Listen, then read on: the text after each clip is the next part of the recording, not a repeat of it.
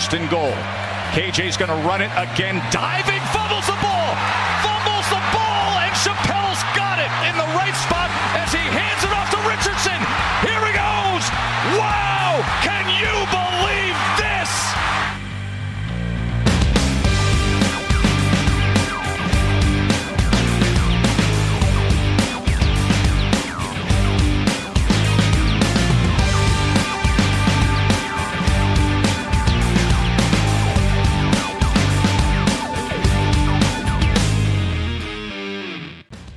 Salut à tous et bienvenue pour ce nouveau rendez-vous du podcast Ball, toute l'actualité du collège football en français avec un 235e numéro toujours placé sous le signe des previews concernant les balls NCR en cette fin d'exercice 2023-2024. Vous le savez, au cours de la dernière émission, on a abordé 8 balls non majeurs hein, pour présenter un petit peu euh, le- les contours de, de ce début de campagne de ball. On rentre dans le vif du sujet, dans le plus sérieux, diront certains, avec aujourd'hui les deux derniers bowls non majeurs euh, qui nous intéressent tout particulièrement, les quatre bowls majeurs euh, qui euh, se dérouleront également à la fin du mois de décembre, tout cela sans oublier forcément les deux demi-finales euh, des playoffs qui vont nous intéresser. Le numéro 1 Michigan contre le numéro 4 Alabama, le numéro 2 Washington contre le numéro 3 à Texas, toutes les clés, les facteurs X, les match-ups, etc.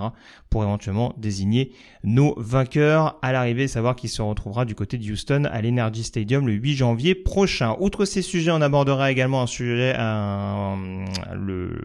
on fera également un point, pardon, je vais y arriver, un premier bilan euh, sur la journée euh, de campagne de recrutement anticipé euh, des joueurs euh, lycéens, hein, savoir comment se sont déroulées les premières heures, les gagnants, les perdants, etc., etc. Et pour parler de tous ces sujets en ma compagnie, comme d'habitude, le rédacteur et fondateur du site de Loop Note, Morgan Lagré, est avec moi. Salut Morgan.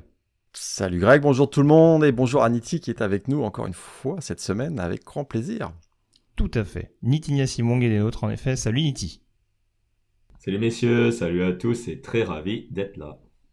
Donc, on le disait messieurs, la dernière émission, on a évoqué euh, les premiers bowls hein, qui nous intéressaient, notamment sur la période euh, 23 décembre, 30 décembre. On va s'intéresser tout particulièrement au dernier bowl euh, de cette euh, période annuelle désormais, avec euh, notamment ceux qui vont se dérouler euh, non pas le 31, hein, puisqu'on sait que c'est un jour euh, assez... assez important aux États-Unis, hein, euh, le dimanche, euh, jour euh, consacré, réservé euh, à la NFL, mais on va parler notamment des deux derniers bowls euh, non majeurs, en commençant euh, notamment par la confrontation entre LSU et Wisconsin, messieurs. euh, une rencontre qui aurait pu nous exciter un petit peu au premier abord, Morgan, j'ai envie de dire, au début de saison. Euh, surtout euh, vu ce qu'on en attendait, hein, notamment du côté des Badgers, on avait annoncé vraiment euh, qu'on allait en prendre plein la tronche en attaque. Bon, bah c'est pas vraiment ce qu'on a vu et après la seule petite nuance qu'on peut apporter sur ce match-là pour pour avoir un intérêt tout particulier, c'est que on s'intéresse souvent aux oppositions de style euh, sur les différents matchs de ball. A priori, sur ce duel entre les Tigers et les Badgers, on devrait être servi. Et pourtant, comme tu l'as bien dit, euh, en début de saison, si on nous avait annoncé un LSU euh, Wisconsin, on se serait peut-être dit, oh, ça va être un match excitant avec beaucoup de points, beaucoup de, jeux offensifs, dans les airs notamment, puisqu'on se souvient, du côté de Wisconsin, il y avait eu l'arrivée du coordinateur offensif Phil Longo, qui devait révolutionner l'attaque euh, de, de Wisconsin. Euh, en fait, euh, ça n'a pas tout à, fait été ça pour, pour les Badgers cette saison. Alors, bon, allons-y, hein, ce sera le dernier match en carrière pour Tanner Mordecai. Je crois qu'il a il n'a pas opt-out pour ce match, il devrait être présent. Donc l'ancien quarterback de Oklahoma et SMU. Euh, clairement, il a on va pas partir connu. sur le grand jeu de qui est là, qui est pas là, qui s'est inscrit sur Ouais, le portail, qui, qui ne l'est pas, c'est un peu particulier. ouais. Voilà, donc c'est sûr que euh, bah, il n'a pas connu la saison espérée hein, en raison aussi d'une petite blessure à la main. Il a, ah, il a pas dépassé les 2 milliards à la passe cette année. hein. Il fait finit à 1188, 6 touchdowns, 4 interceptions et en plus pour ce match il devra se débrouiller sans ses deux meilleurs receveurs, hein, Chimeric Dyke et euh, Skyler Bell, qui sont tous les deux euh, sur le portail des transferts. Donc, euh, pour répondre à ta question, pourquoi on devrait peut-être avoir une opposition de style, c'est qu'on va probablement se réfugier dans le jeu au sol du côté de Wisconsin, comme d'habitude, je dirais. Puisque, malgré l'absence de Braylon Allen, opt-out ce match, on devrait quand même avoir du jeu au sol avec Jackson Hacker, le running back. Les deux all linemen, Riley Malam et Jack Nelson, si je me trompe pas, sont présents pour ce match. Donc, a priori, on devrait avoir une équipe de Wisconsin un peu all-style, on va dire, c'est-à-dire jeu au sol et grosse défense, parce que c'est une défense de fer, il faut, il faut le dire. Hein, Ohio State, par exemple, a été limité à 24 points. Euh, en saison régulière. Et ce sera peut-être une des clés du match parce que du côté de LSU, on devrait, malgré toutes les absences, on ne devrait pas changer de système. Et d'ailleurs, c'est juste avant peut-être de, laisser la, vous laisser la parole, messieurs, des, ce sont des retrouvailles entre Luke Fickel, donc le head coach de Wisconsin, et son ancien coordinateur offensif, euh, Mike Denbrock, à Cincinnati, euh, Mike Denbrock maintenant est à LSU. Donc euh, les deux, des deux côtés, on connaît un petit peu les peut-être les, les, schémas de jeu, on va dire, donc euh, à, surveiller. C'est sûr que ça peut être un avantage pour la défense de, de, de Wisconsin, notamment quand il faudra essayer de, de, deviner un petit peu ce qui va être proposé. Euh, Nitti, Morgan commençait à en parler. c'est vrai que forcément, du côté de Wisconsin, il y a ces absents qui peuvent être préjudiciables. Sur le papier, vu ce qu'a proposé l'attaque des LSU tout au long de la saison, avec bien entendu en plus euh, en récompense le titre de meilleur joueur de l'année pour, euh, pour le quarterback Jaden Daniels. Là, la problématique, ça va aussi être de voir justement une attaque qui était euh, extrêmement explosive et qui va être privée a priori dans le processus, dans, dans l'optique du processus de draft d'énormément de ses membres.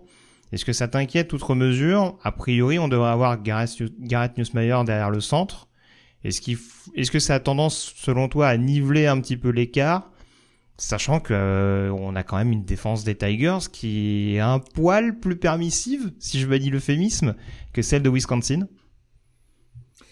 Bah alors, euh, Jada Daniels est peut-être absent, mais euh, apparemment ses cibles préférées, Malik Nabers, Brian Thomas Jr., notamment Karen Lassie, devraient être là, normalement, pour, pour ce match-là. Je pense que beaucoup d'entre eux vont, vont, se, vont se présenter à la draft, comme Jaden Daniels l'a annoncé il y a quelques jours. Euh, mais oui, effectivement, l'attaque de LSU ne devrait pas évoluer tant, que ça. Il y a juste, effectivement, Garrett Nussmeyer qui a montré de bonnes choses la, la saison dernière, mais qui là, cette année, bah, n'a pas beaucoup vu le terrain, vu la performance cette saison euh, de, de Jaden Daniels. Après, tu parlais de la défense de LSU, et c'est vrai, alors normalement, Brian Kelly est un spécialiste de la défense, mais c'est vrai que cette saison, euh, moi je m'attendais par exemple à une grosse saison euh, d'Harold Perkins Jr. qui était un peu utilisé euh, à, tout, à toutes les sauces, hein, à tous les postes. On a aussi vu un, un Madison Smith qui n'a pas tellement récupéré, où il y avait juste Mekai Wingo qui faisait un peu le, le, travail de pression sur la ligne défensive. Et encore, c'était c'était c'était pas c'était dans la normalité, on va dire. Et euh, ouais, on attendait une explosion, notamment d'Harold Perkins Jr. Elle n'est pas, elle pas venue, mais c'est parce qu'en fait, il n'a pas été aidé par un coaching défensif euh, très douteux du côté de Bâton Rouge. Ouais, manifestement. Si je, si je vous suis, messieurs, ça va être un point assez fondamental.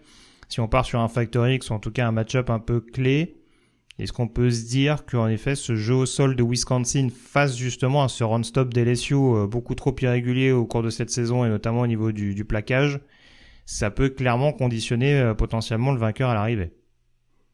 Euh, Moi, c'est ce que je pense, absolument.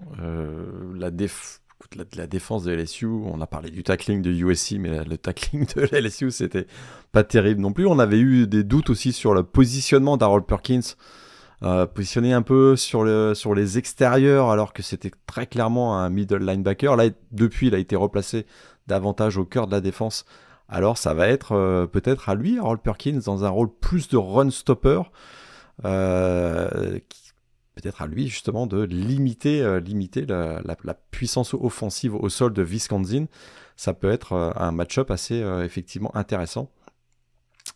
Et puis, bah, quand même, Gareth Nussmeyer, c'est vrai qu'il a, il a, on l'a pas beaucoup vu cette année, mais il avait euh, la saison dernière montré pas mal de, belles choses. Puis je pense qu'effectivement, il pourrait y avoir un, il pourrait y avoir un duel aussi, euh, assez intéressant si, euh, bah, si finalement Brian Thomas et Malik Nabers jouaient, ce qui n'est pas, c'est pas garanti, mais entre ces deux-là et Ricardo Al Alman notamment, le, cornerback qui a réussi six interceptions cette année et qui s'est révélé être plutôt peut-être pas peut-être pas un cornerback du, du, premier tour de la draft, mais qui a montré de belles choses. Donc ça pourrait quand même, même si on s'attend à voir un jeu au sol de, de Wisconsin face à la, défense de LSU comme la clé du match principal, peut-être qu'il faudrait regarder de l'autre côté du ballon, du côté de Wisconsin, et, euh, effectivement gagner ce match-là aussi grâce à un backfield euh, défensif renforcé, à, donc, à, l'image de Ricardo Allman, pour bloquer effectivement le jeu aérien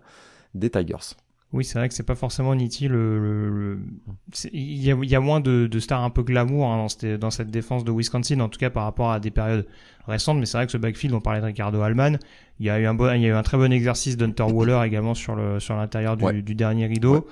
Euh, est-ce que est-ce que forcément le domaine aérien et après je te laisserai rebondir sur ce qu'a dit Morgan bien entendu, mais euh, ça, ça ça va pas forcément être une clé à part entière également dans le sens où euh, c'est des équipes qui ont globalement peu subi d'interceptions. Hein. Ils sont dans le top 10 tous les deux, il me semble, en termes d'interceptions subies.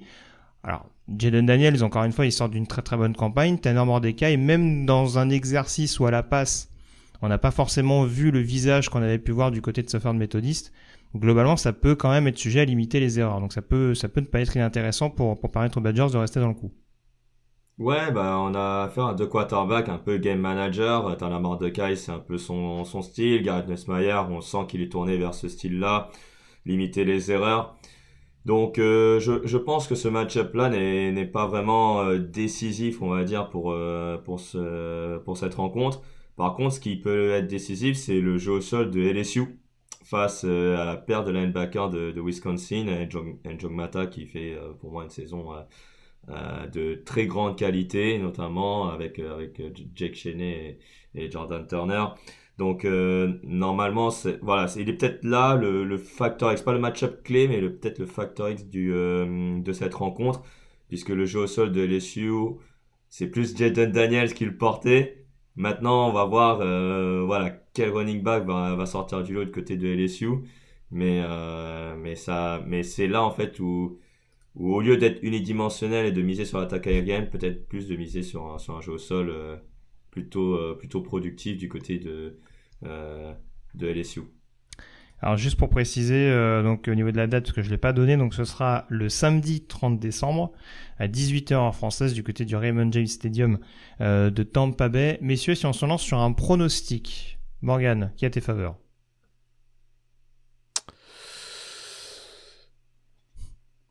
Ah, si t'es déjà sur un LSU Wisconsin, on est mal, Morgan. Wisconsin, on avait, eu un, on avait eu un match super moche l'an dernier. Mississippi State, Illinois. Ah, ça peut être du Maccabi J'ai peur. Il y, a, eu tellement un LSU Wisconsin il y a quelques années, hein, de, de mémoire, ça commence à remonter un petit peu, mais je dirais 5-6 ans peut-être. Euh, je me rappelle d'un lineman d'LSU qui avait d'ailleurs allumé un, un de Wisconsin. J'ai plus son nom malheureusement, mais euh, ouais, c'est c'est deux équipes qui, ça à l'époque, ça avait donné un match assez intéressant, mais euh... donc en termes de spectacle, en tout cas, t'es pas tout à fait rassuré. Du coup, du coup, c'est un match qui peut convenir à Wisconsin si je suis ta logique. Voilà. Ah, c'est un match Big Ten West. donc, je, je, mettrais, je mettrais Wisconsin pour ce match. Très bien. Niti? LSU. Euh. Morgan tu... citait, euh, citait tout à l'heure le, le le match-up entre Malik Nabers ou Brian Thomas contre Ricardo Alman, à mon avis, le sophomore, il aura du mal. Je, je le crains. En, tout cas, ce qui nous rassure, c'est que tu vois un match un peu plus spectaculaire.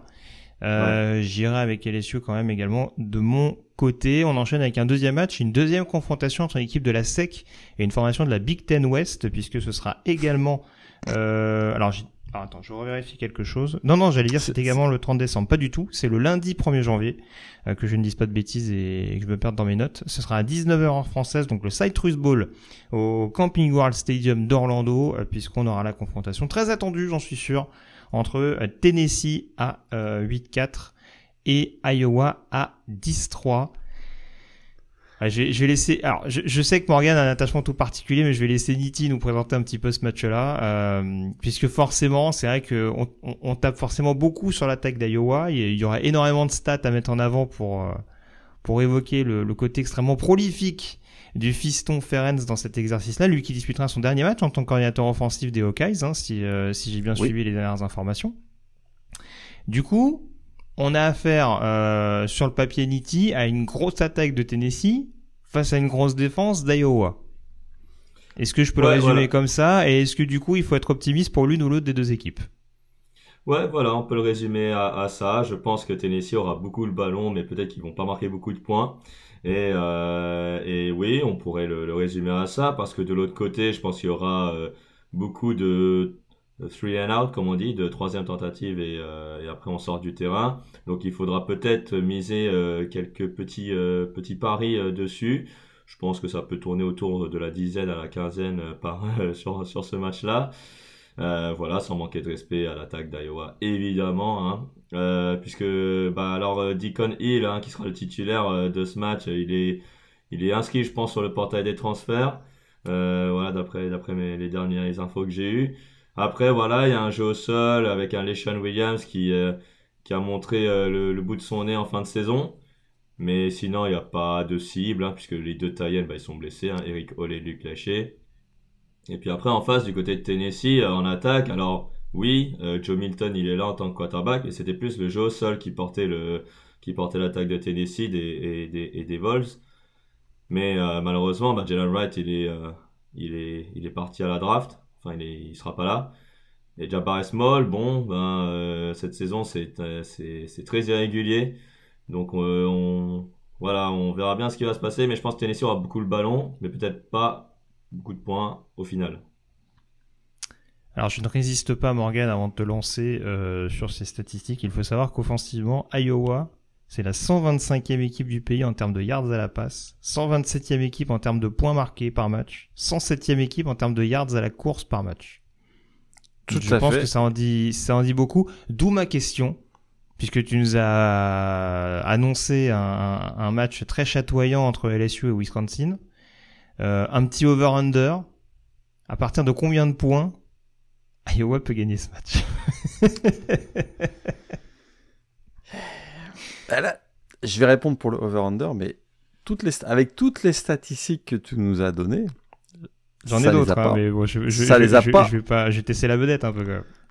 ça, ça les a pas empêchés de remporter 10 victoires cette année en saison régulière, d'aller jouer la finale de la Big Ten. Bon, ils ont perdu 26-0, d'accord, face à Michigan. Ça, écoute, c'est dans la, c'est dans la lignée de ce qu'on a vu euh, ces dernières années du côté d'Iowa, même si particulièrement sur les deux dernières saisons, l'attaque est quand même bien anémique là, ça c'est certain. Mais écoute, c'est une équipe qui euh, continue d'aller en ball game. Je pense que c'est le, c'est l'équipe qui a la, qui voilà, fait partie des, programmes qui ont, qui ont plus de 10 participations consécutives un ball game. Euh, ils peuvent atteindre les 11 victoires avec une victoire dans, dans, cette victoire, dans ce match face à, face à Tennessee lors de Citrus Bowl. Ils peuvent atteindre les 11 victoires, ce qui serait la quatrième fois du programme. Et on n'a toujours pas cité le nom du meilleur joueur de l'équipe d'Iowa, messieurs. Tory Taylor, le senior, le, le punter senior. Parce que là, vous me faites marrer avec vos histoires de... Mais c'est une équipe qui gagne la bataille de la de, du terrain. Hein euh, et, oui, des three and out. Mais quand on repousse l'adversaire euh, dans ses propres 10 yards après un three and out, c'est pas forcément une mauvaise chose. Et oui, parce que parfois un safety est aussi précieux qu'un field goal. Je suis d'accord avec toi. Et parce que c'est une équipe qui provoque énormément de turnover euh, à l'adversaire et ce sera probablement pour moi la clé du match. C'est Tennessee doit plus que le under-over, c'est protéger le ballon. Parce que face à cette équipe d'Iowa, effectivement, si on leur donne la moindre chance d'aller marquer des points, field goal ou des pick six ou des euh, touchdowns défensifs sur, sur des, suite à des fumbles, on se met euh, on se crée ses propres problèmes. Et à mon avis, c'est la, clé de ce match. Alors, est-ce que Joe Milton va jouer? A priori, je pense que oui. Mhm. Sinon, peut-être qu'on verra le freshman Nico Yamaleava qu'on attend avec beaucoup d'impatience, hein, puisque c'est le, 5 étoiles qui va probablement être titulaire la saison prochaine. Alors, effectivement, on n'aura pas Jen Wright, mais Jabari Small, il y a Dylan Thompson aussi, l'autre running back qui ont, qui ont euh, bien produit cette année, donc du côté de l'attaque de Tennessee. On devrait voir Squirrel White et Ramel Kayton, donc les deux receveurs, peut-être plus dans un rôle de receveur de possession, on va dire. On va peut-être moins chercher à aller, aller, à aller challenger, on va dire, les, les DB de Iowa, qui reste quand même l'une des forces de l'équipe malgré l'absence de, de Cooper. Donc, la clé du match pour moi, c'est protéger la possession du ballon, ne surtout pas donner la possibilité à Iowa de marquer des points sur équipe spéciale ou, euh, ou, en défense. Parce que effectivement, si Tennessee réussit à passer la barre des, on va dire des 14-17 points en leur en sa faveur, ah, on sera pas ils seront bien partis pour gagner ce match-là, je pense. Je pense aussi, je pense Parce que ça euh. reste qu'effectivement, blague à part, hein, l'attaque de, de Iowa on s'est beaucoup moqué de cette équipe.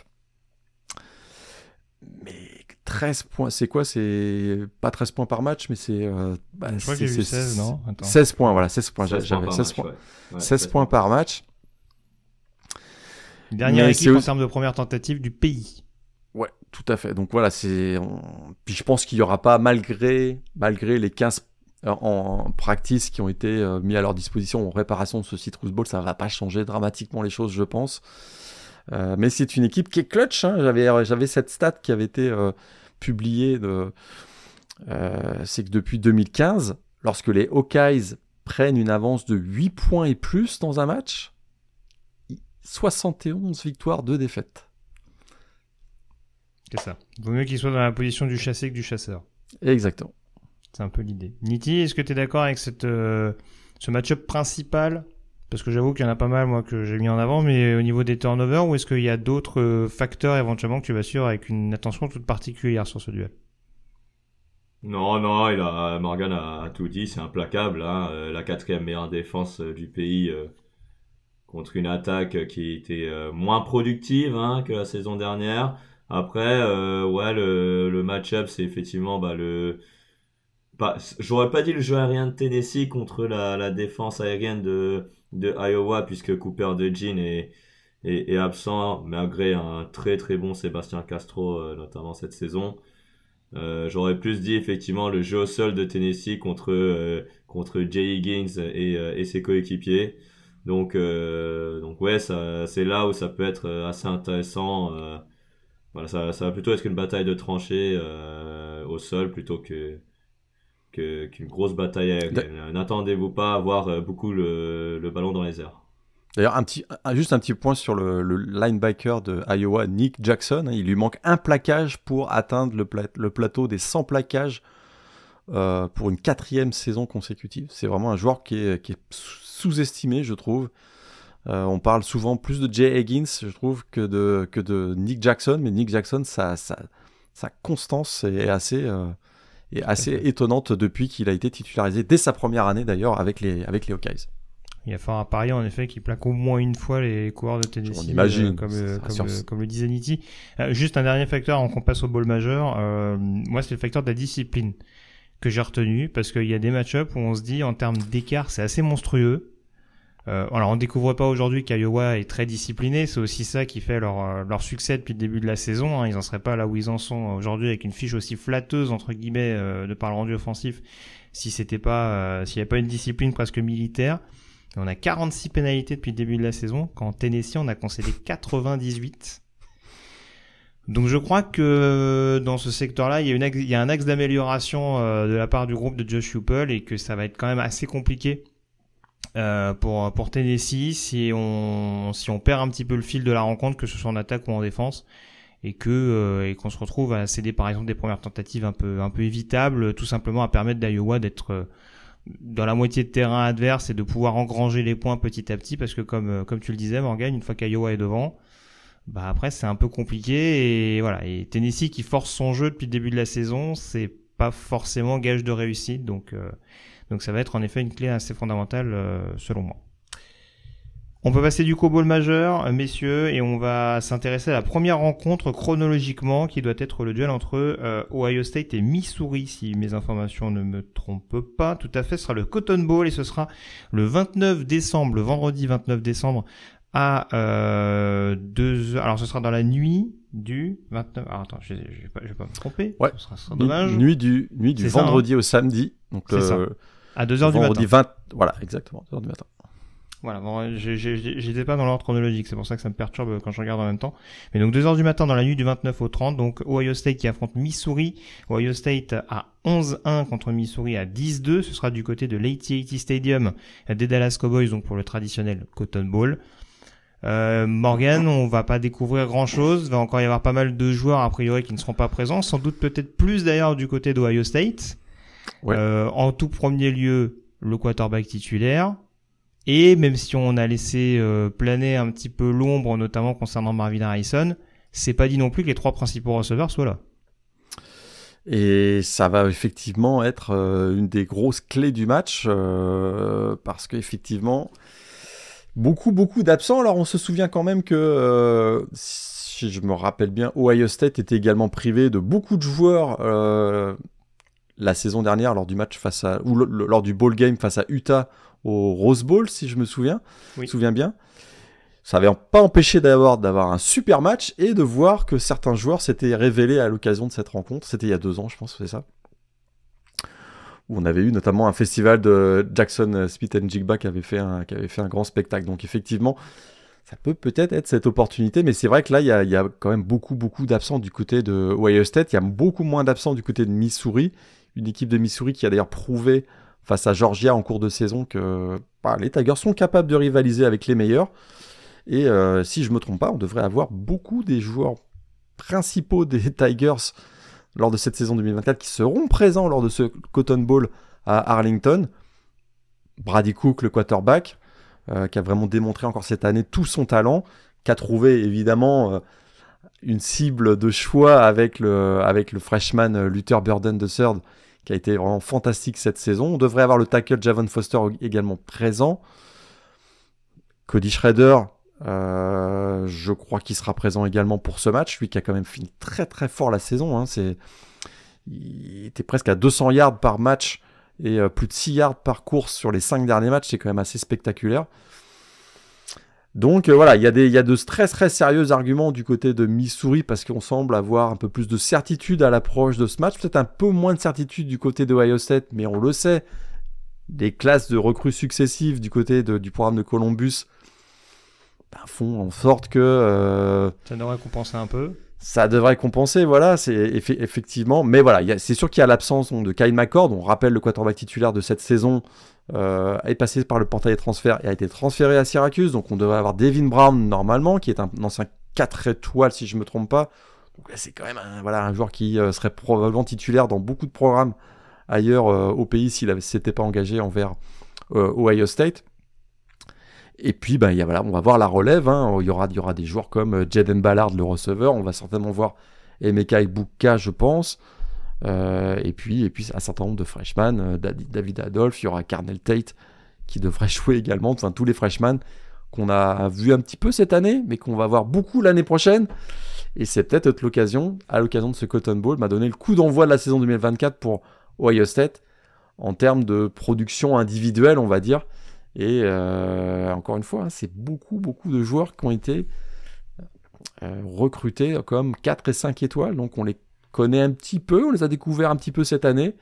On risque de beaucoup les voir dans ce match de Cotton Bowl et on va peut-être s'apercevoir que la prochaine génération, ça va être encore une sacrée génération du côté des Buckeyes. Donc, euh, mais point, quand même point d'interrogation au poste de quarterback parce que Devin Brown, bah, il a perdu la bataille des quarterbacks face à Kyle McCord euh, l'été dernier.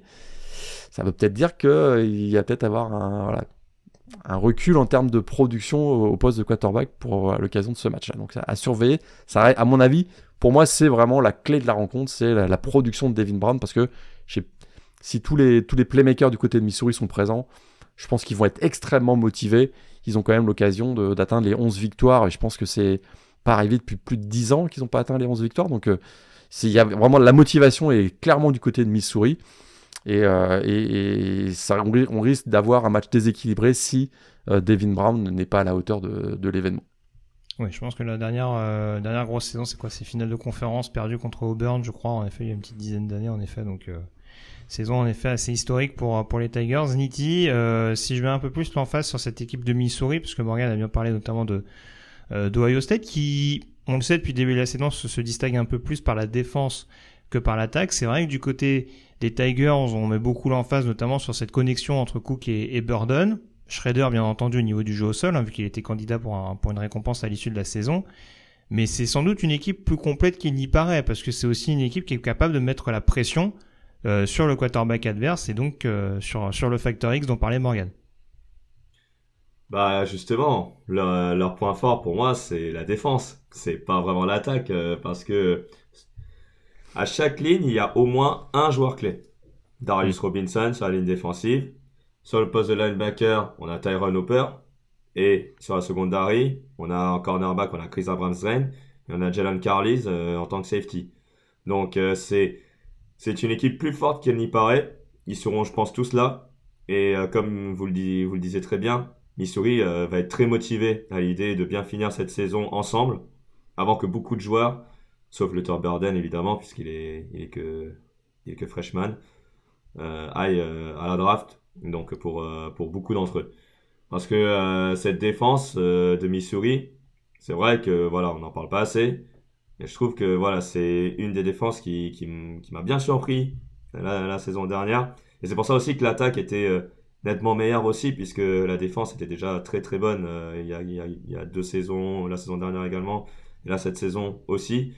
Donc euh, ouais, alors on a parlé des freshmen d'Ohio State, mais bon, Ohio State et les receveurs, c'est quelque chose. Hein. bah là, on a cité Carnell Ten, Brandon Innis, il faut faire vraiment attention à lui pour, pour Missouri parce que si est face bah, au, defensive back que j'ai cité euh, tout à l'heure, voilà, s'il se monte, ça va être un vrai problème. Après, euh, sur le portail, euh, sur, pardon, sur le National Signing Day, ils ont, ils ont recruté un, nouveau 5 étoiles et il a, il a l'air vraiment d'être très bon. Je sais plus son nom, mais il a l'air d'être très bon. on parlera tout à l'heure de, Jeremiah Smith, mais tu voulais rebondir sur quelque chose, Morgan, non?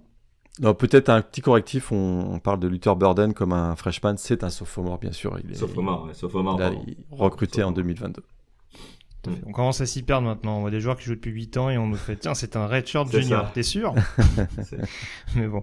Euh, du coup, ton... Là, les Covid n'aident pas avec ça. Hein. Euh, Morgan a donné son, son facteur. Du coup, pour toi, pour toi, Niki, si je suis ce que tu me dis, ton facteur principal, ton, ton match-up vraiment crucial sur ce match-là pour déterminer un vainqueur, c'est cette escouade de receveurs d'Ohio State face au DB de, Missouri?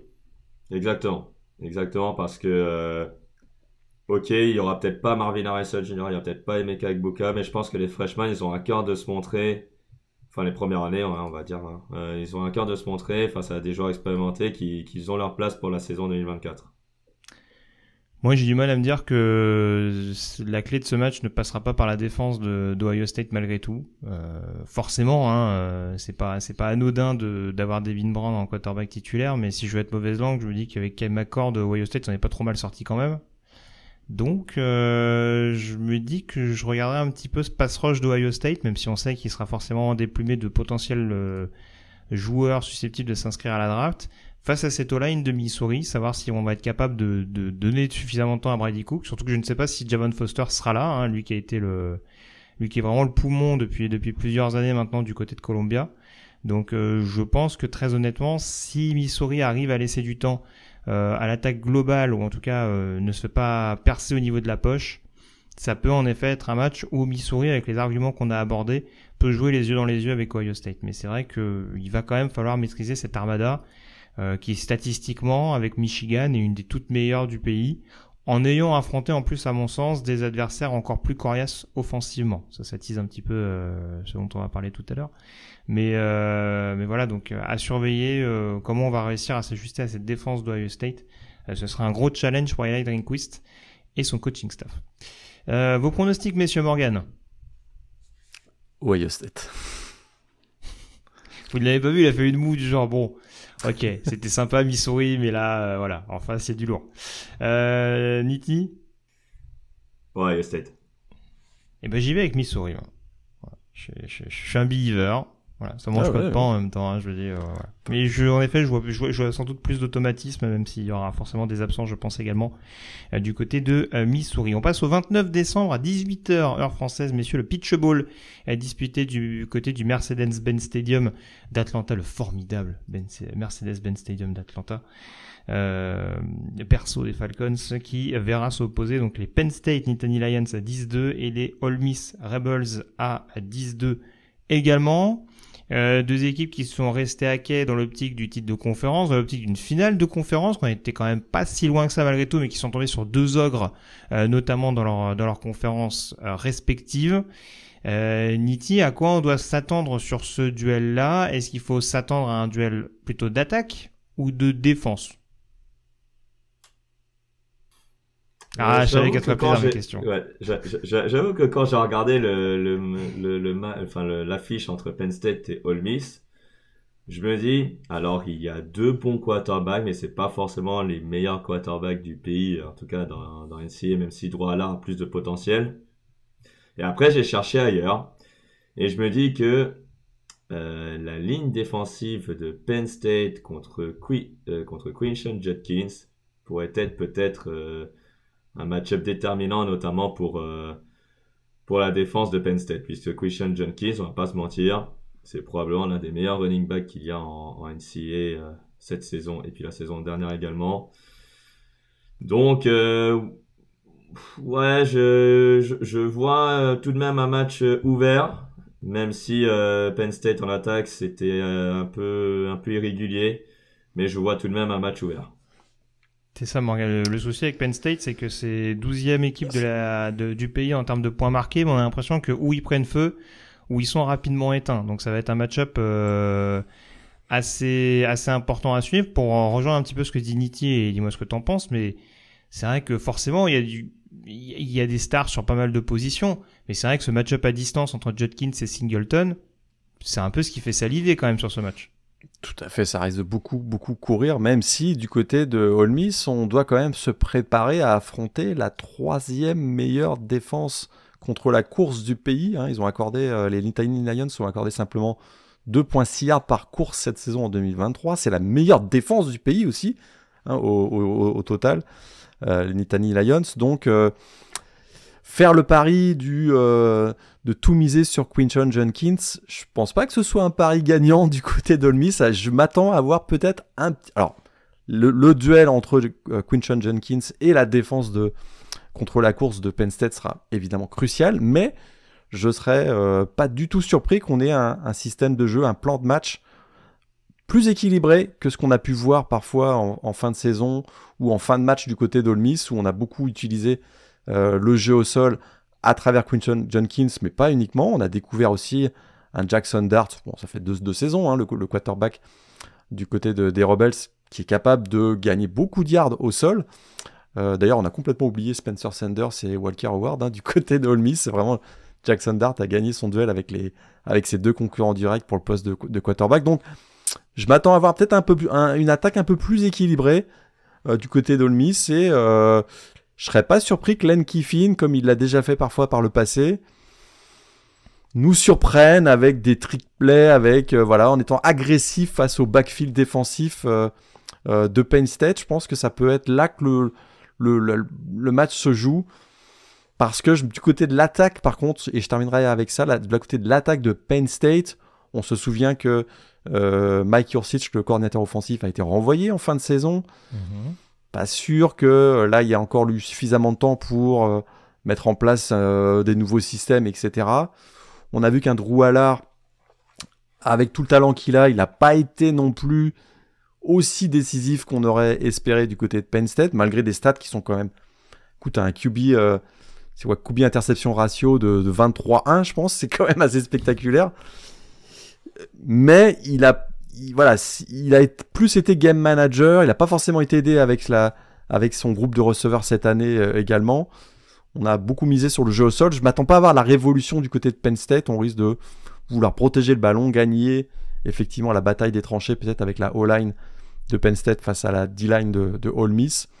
Mais à mon avis, voilà, la, la clé du match sera, sera peut-être les 2-3 l'élément créatif, on va dire, de Len Kiffin pour faire basculer le match en, faveur de en faveur d'Olmis. C'est ça, encore une fois, on revient aux oppositions de style, mais euh, là, on va vraiment avoir un côté euh, conservatisme contre progressisme offensif. Voilà, euh, là, très honnêtement, ça va être deux écoles entre James Franklin et, euh, et, Kiffin.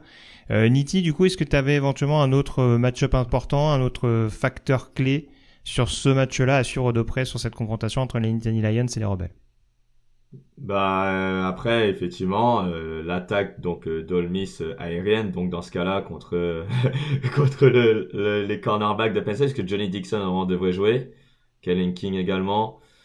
Euh, Trey Harris et Dayton Wade sont deux receveurs je trouve qui ont qui ont fait des saisons plutôt correctes voire même très prometteuses surtout pour le deuxième nommé. mais oui on, on parlait de Jackson Dart, enfin Morgan en parlait tout à l'heure. Mais euh, j'ai trouvé que cette année, il a énormément progressé, notamment dans la, prise de décision, en lançant plus rapidement le ballon. Et c'est pour ça donc que, beaucoup de receveurs ont, été productifs cette année. Donc euh, il y aura peut-être aussi ce, match-up-là à surveiller. J'ai parlé effectivement du jeu au sol d'Olmis, puisque Christian Jenkins est la star de d'Olmis. Et donc euh, face à la meilleure défense au sol du pays, ça risquait d'être compliqué. C'est pour ça que donc, je parlais de ça tout d'abord. Donc, euh, ouais, la, la, défense aérienne de Penn State a, été, a intérêt à, à, se montrer sous son meilleur joueur s'ils ne veulent pas se faire, euh, on va dire, un peu, euh, entre guillemets, mettre à l'amende par, par les deux receveurs de d'Olmis. Pour compléter un peu ce que tu, ce que tu dis, alors déjà, j'avais un doute, mais on est d'accord que Maïlias ne sera pas là sur ce match-là, si? Non, non, ah, ouais, je sais pas.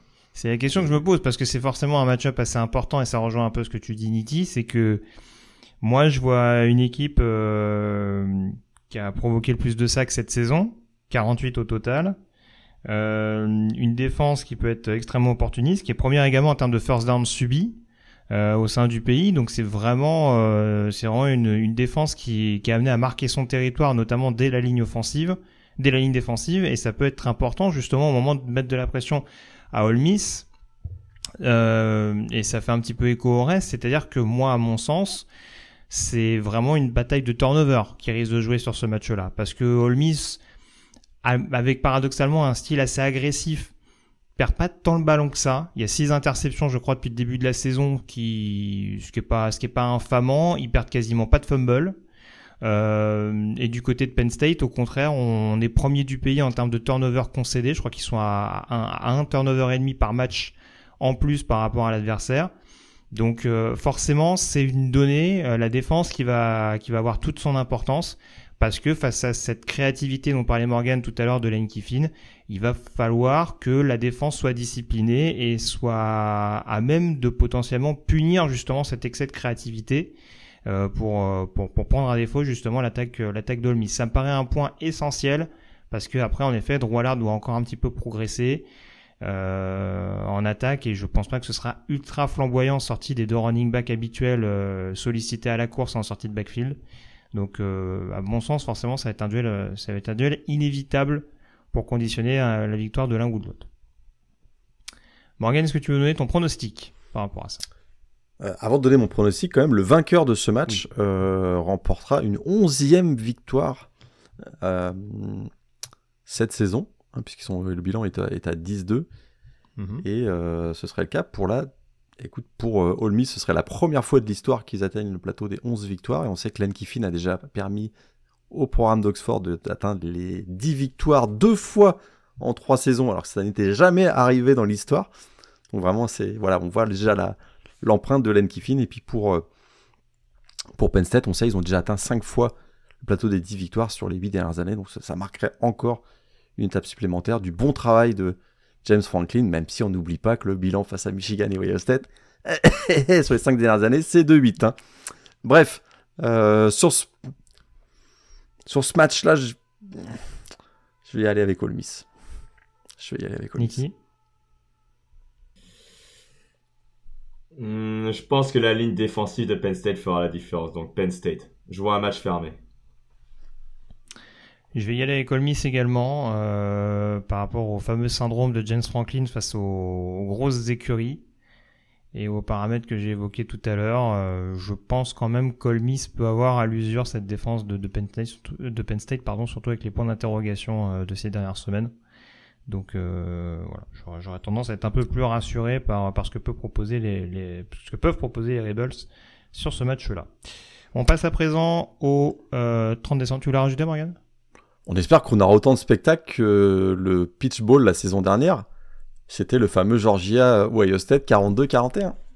Tout à fait. On l'espère. Euh, en effet, on va reparler dans, dans quelques secondes de Georgia, parce qu'on va parler des rencontres du samedi 30 décembre avec à 19h française du côté du State Farm Stadium de Glendale de l'Arizona, le Fiesta Bowl qui opposera Oregon avec une fiche de 11-2 à Liberty avec un bilan de 13-0. Liberty a une victoire du titre national, en tout cas d'un statut de champion euh, national revendiqué.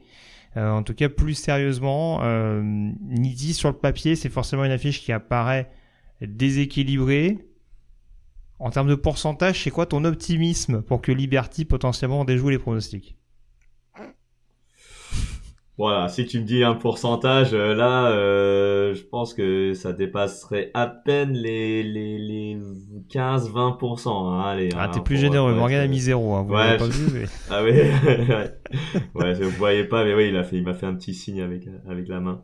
Euh, ouais, bah, ouais, c'est c'est le le ball majeur, mal, ouais, bah oui, le ball majeur euh, le plus déséquilibré avec une équipe invaincue certes, mais euh, qui n'avaient pas forcément un calendrier euh, très compliqué, on va dire, dans le dans, dans leur euh, dans leur cheminement. Et Oregon qui a fait une saison euh, pour moi qui était très bonne, qui a juste perdu contre une seule équipe finalement cette saison, c'est Washington qui est finaliste, on en parlera tout à l'heure.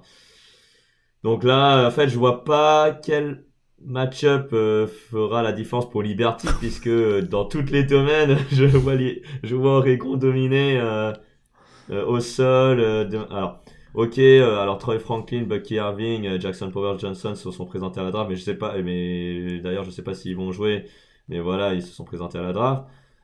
Mais tout de même je pense qu'Oregon veut, veut terminer sur une bonne note et sur un voilà un nouveau festival dans le Fiesta Bowl voilà quoi de mieux quoi. Donc non je je veux bien essayer de trouver des, des, des motifs positifs pour Liberty pour pouvoir euh, vous vendre le match, mais honnêtement, j'en vois pas.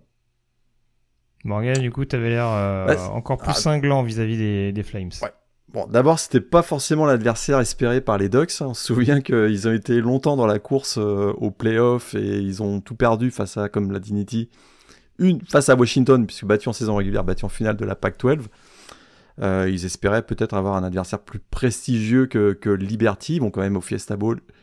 Liberty d'ailleurs arrive au Fiesta Bowl en tant que représentant du groupe of Five de manière assez controversée. On va pas relancer la discussion qu'on avait eue il y, a, il y, a, deux émissions, mais tu vas nous fâcher avec James Madison, c'est ça?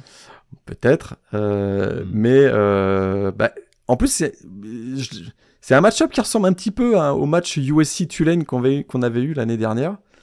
Euh, USC avait perdu deux fois contre Utah en saison régulière avant de se retrouver face à Tulane. Donc là, pareil, Oregon a perdu deux fois face à Washington et donc le champion de la Pac-12 il se retrouve donc face, euh, face donc à, Liberty. Les, Flames sont invaincus mm-hmm. dans la CUSA. Euh, a priori, opposition de style, puisque on a la meilleure attaque du pays, Liberty, contre la deuxième meilleure attaque euh, meilleure attaque au sol du pays pour Liberty et deuxième meilleure attaque aérienne du pays pour Oregon. Le seul problème, c'est que la défense aérienne de Liberty est l'une des pires du pays, du pays. Quand on sait que Bonix est là, que Oregon ils sont un peu énervés, on va dire, euh, et qu'il y a très peu de joueurs qui ont opt-out euh, officiellement au moment où on enregistre l'émission ça sent pas bon pour Liberty. ça sent pas bon pour Liberty. Ils vont insister dans le jeu au sol. Je pense qu'ils ont jamais affronté une défense aussi. On en a beaucoup parlé tout au long de la saison dans cette émission, notamment que Dan Lanning, donc le head coach des Ducks, inspiré par son vécu dans la ACC, dans, la conférence SEC, ben, commençait à faire ressembler la défense d'Oregon à une défense de la SEC Liberty, en gros, va affronter une défense de la SEC, c'est à peu près ce que je suis en train de dire. Euh, leur point fort, c'est le jeu au sol. Je suis pas sûr qu'ils vont y tourner à plus de 300 yards au sol cette année. Ils vont pas atteindre 300 yards au sol contre Oregon. Je serais très surpris. Et puis surtout, ils vont se faire ouvrir par Bonix, quoi. Attention, ça, c'est ma crainte. Ils jouaient beaucoup au sol, donc forcément, ça conditionne un peu cette stat. Mais euh, c'est 11 fumbles perdus depuis le début de la saison, Liberty. Hein. c'est une défense d'Oregon qui peut être opportuniste. Bon, je crois qu'il n'y aura pas beaucoup de match-up où on sera hyper dithyrambique pour les Flames. Hein. Euh, du coup, je me permets, Niti, est-ce qu'il y a un dernier truc que tu veux rajouter avant de donner ton pronostic? Non, juste pour dire, effectivement, pour Liberty, surveillez peut-être Quinton Cooley, hein, si vous voulez euh, surveiller un joueur de Liberty qui peut être intéressant pour le jeu au sol. Mais comme disait Morgan, la ligne défensive de d'Oregon, euh, c'est quelque chose quand même cette saison. Euh. Donc, ouais, honnêtement, il y a pas, pas, j'ai, j'ai pas grand chose à dire de plus par rapport à ce que j'ai dit il y a quelques secondes. Très bien, ne sont pas obligés. Oregon pour toi donc? Ouais, Oregon. Oregon pour toi. Morgan, un dernier truc à rajouter et ton pronostic pour nous valider la, victoire des Ducks? Oregon pour moi. Ça, à mon avis, à la mi-temps, ce match, il est joué. À, la mi-temps, ce match, il est joué, je pense. Je je sais pas s'il y a des fans de Liberty. Alors déjà, je sais pas s'il y a des fans de Liberty en France, mais alors si en plus ils nous écoutent, là, euh, ils doivent se dire est-ce que je vais vraiment m'amuser à regarder le match? Ça va pas être, ça va pas être, ça va pas, ça va pas l'air d'être formidable sur le papier. Euh, Oregon pour moi également. Et puis dernier bowl major, euh, ce sera également samedi 30 décembre à 22h cette fois-ci en française.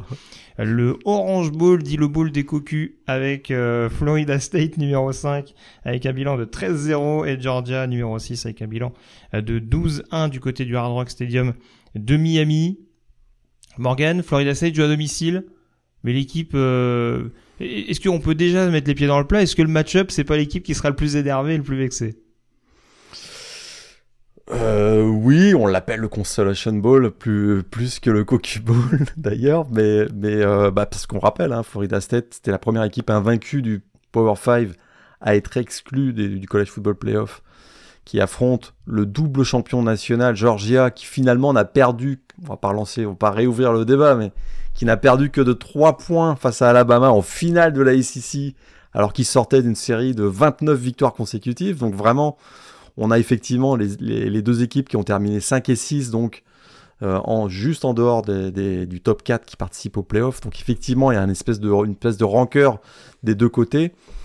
Mais avec quels joueurs vont-ils euh, participer à ce match? Ça, c'est encore aussi la, vraie question. Euh, du côté de Georgia, a priori, Carson Beck va être là. donc le quarterback, il a quand même fait de gros progrès tout au long de la saison. Hein. C'est un quarterback assez intelligent, il a une bonne lecture. Il a prouvé dans les grands matchs, même face à Alabama, il n'a pas été mauvais, mais il finit voilà, 4-1 dans les matchs face aux, équipes du top 20. Et dans ces matchs face aux équipes du top 20, euh, il finit avec quasiment 75% de, réussite à la passe, avec un bilan de 15 touchdowns, 2 interceptions. Donc c'est quand même, euh, plutôt euh, satisfaisant du côté de, du côté de Georgia au poste de quarterback. Il y a des incertitudes, c'est sûr, sur la présence. alors Brock Bauer, je crois, il a opt-out officiellement. Euh, voilà, Ladman Kanki, on n'est pas sûr. Ara Thomas non plus. Euh, est-ce, que, est-ce que ces deux joueurs-là seront présents? Mais encore une fois, il y a tellement eu de bonnes recrues ces dernières années du côté de Georgia que ça ne devrait pas être si problématique que ça. On euh, des Dylan Bell, des, euh, des, des Mika Muse, ce qu'on a vu par exemple. Mm. ouais, puis qu'on a vu au cours de la saison qui vont voilà qui vont prendre le prendre leurs responsabilités très, très probablement. En défense bah il y a des absents et des blessures mais encore une fois le, réservoir de joueurs est tellement impressionnant qu'on n'est pas forcément inquiet. C'était la troisième troisième meilleure défense d'ailleurs euh, du pays sur troisième down donc ça va aussi être euh, assez intéressant. Mais ce qui m'inquiète plus c'est c'est sûr qu'on risque d'avoir une opposition entre deux grosses défenses et j'ai l'impression que le plan de match de, de, de, de Florida State en raison bien sûr euh, de, l'absence de leur quarterback euh, numéro 1, donc Jordan Travis, on va voir Ted Rodmaker. Leur plan de match, ça va être de limiter les erreurs offensivement euh, et de tenter de gagner le match avec la défense comme ils l'ont fait sur la fin de la saison régulière et en finale de la conférence ACC. Ils l'ont plutôt bien fait d'ailleurs. Hein. mais je pense que voilà, ça va être ball control, limiter les pertes de ballon et puis aller gagner le match à gagner le match avec la défense. Et ils ont de très sérieux arguments en défense. On se rappelle, c'est la troisième meilleure, troisième attaque du pays, troisième défense pardon du pays au niveau du pass rush, 45 sacs. Et euh, bah, c'est 9 matchs d'affilée sans avoir accordé plus de 20 points. Donc voilà, c'est vraiment une défense qui est capable, une défense et là également modèle euh, sec qui peut rivaliser avec une équipe de la SEC. Et euh, bah, ce qui serait terrible pour Florida State, c'est que s'ils battaient Georgia, il pourrait très sérieusement s'auto-proclamer champion national. Hmm, j'y crois totalement. Euh, t'es d'accord euh, sur, euh, sur la thèse de Morgan, à savoir notamment un, un jeu assez défensif? Est-ce qu'on peut prendre un peu le même modèle de ce qu'on disait sur, le, sur LSU Wisconsin, à savoir que pour gagner, Florida State doit, si je caricature grossièrement, pourrir un peu la rencontre? Ouais, ben, euh, effectivement, Florida State. Et euh, ouais, enfin, c'est le bal des frustrés. Hein. Clairement, ce match-là, euh, je pense qu'ils vont être. euh, J'espère qu'ils vont être motivés par l'enjeu, parce que quand même, c'est battre Georgia, quand même double champion en titre. C'est pas négligeable. Et donc, comme disait Morgan, je pense qu'un bilan de 14 victoires, 0 défaites, terminer la saison invaincu, s'auto-proclamer champion national, il y a rien de mieux. On rappelle que l'année où UCF euh, se proclame champion national, c'est en ayant battu Auburn en bowl. Hein, donc une équipe de la SEC déjà à l'époque Ouais, était dans un bien meilleur état qu'aujourd'hui. Donc euh, on n'est pas à l'abri de ça, hein, clairement. Ouais, c'est ça, exactement. Et, euh, et donc, euh, ben, euh, là, euh, bah, Ted Rodemaker va, va probablement jouer donc au poste quarterback parce que Jordan Travis est absent, mais euh, il y a beaucoup de joueurs qui vont manquer. Du côté de Florida State, on a Ouais. Johnny Wilson qui va être absent, Keon Coleman, on ne sait pas encore, Trey Benson, lui, il a aussi opt-out et se présente à la draft également, donc on aura un jeu au sol. Euh, avec alors j'ai oublié son nom à, à la doublure là euh, Laurence euh. Ouais, Laurence Toafili, voilà, qui, qui, a fait, euh, qui a fait une bonne fin de saison. Mais clairement, euh, et même Jaime Bell d'ailleurs a, a des, euh, a, a passé son tour pour se présenter aussi à la draft.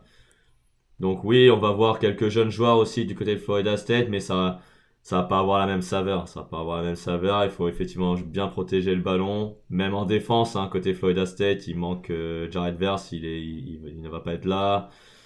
Euh, bon, il y aura le reste de la défense qui sera. Maintenant, Fabien Lovett, j'ai vu qu'il était pas là non plus. Mais ça va. J'espère qu'il y aura tout de même de la motivation. Voilà, on a comme ça fait quand même deux semaines que ça s'est passé. Maintenant, il fallait se remettre, fallait se remettre au travail. Il faut tout de même pas de Georgia. C'est pas négligeable. Donc honnêtement, je pense que Florida State devrait, euh, voilà, euh, faire un, gros match.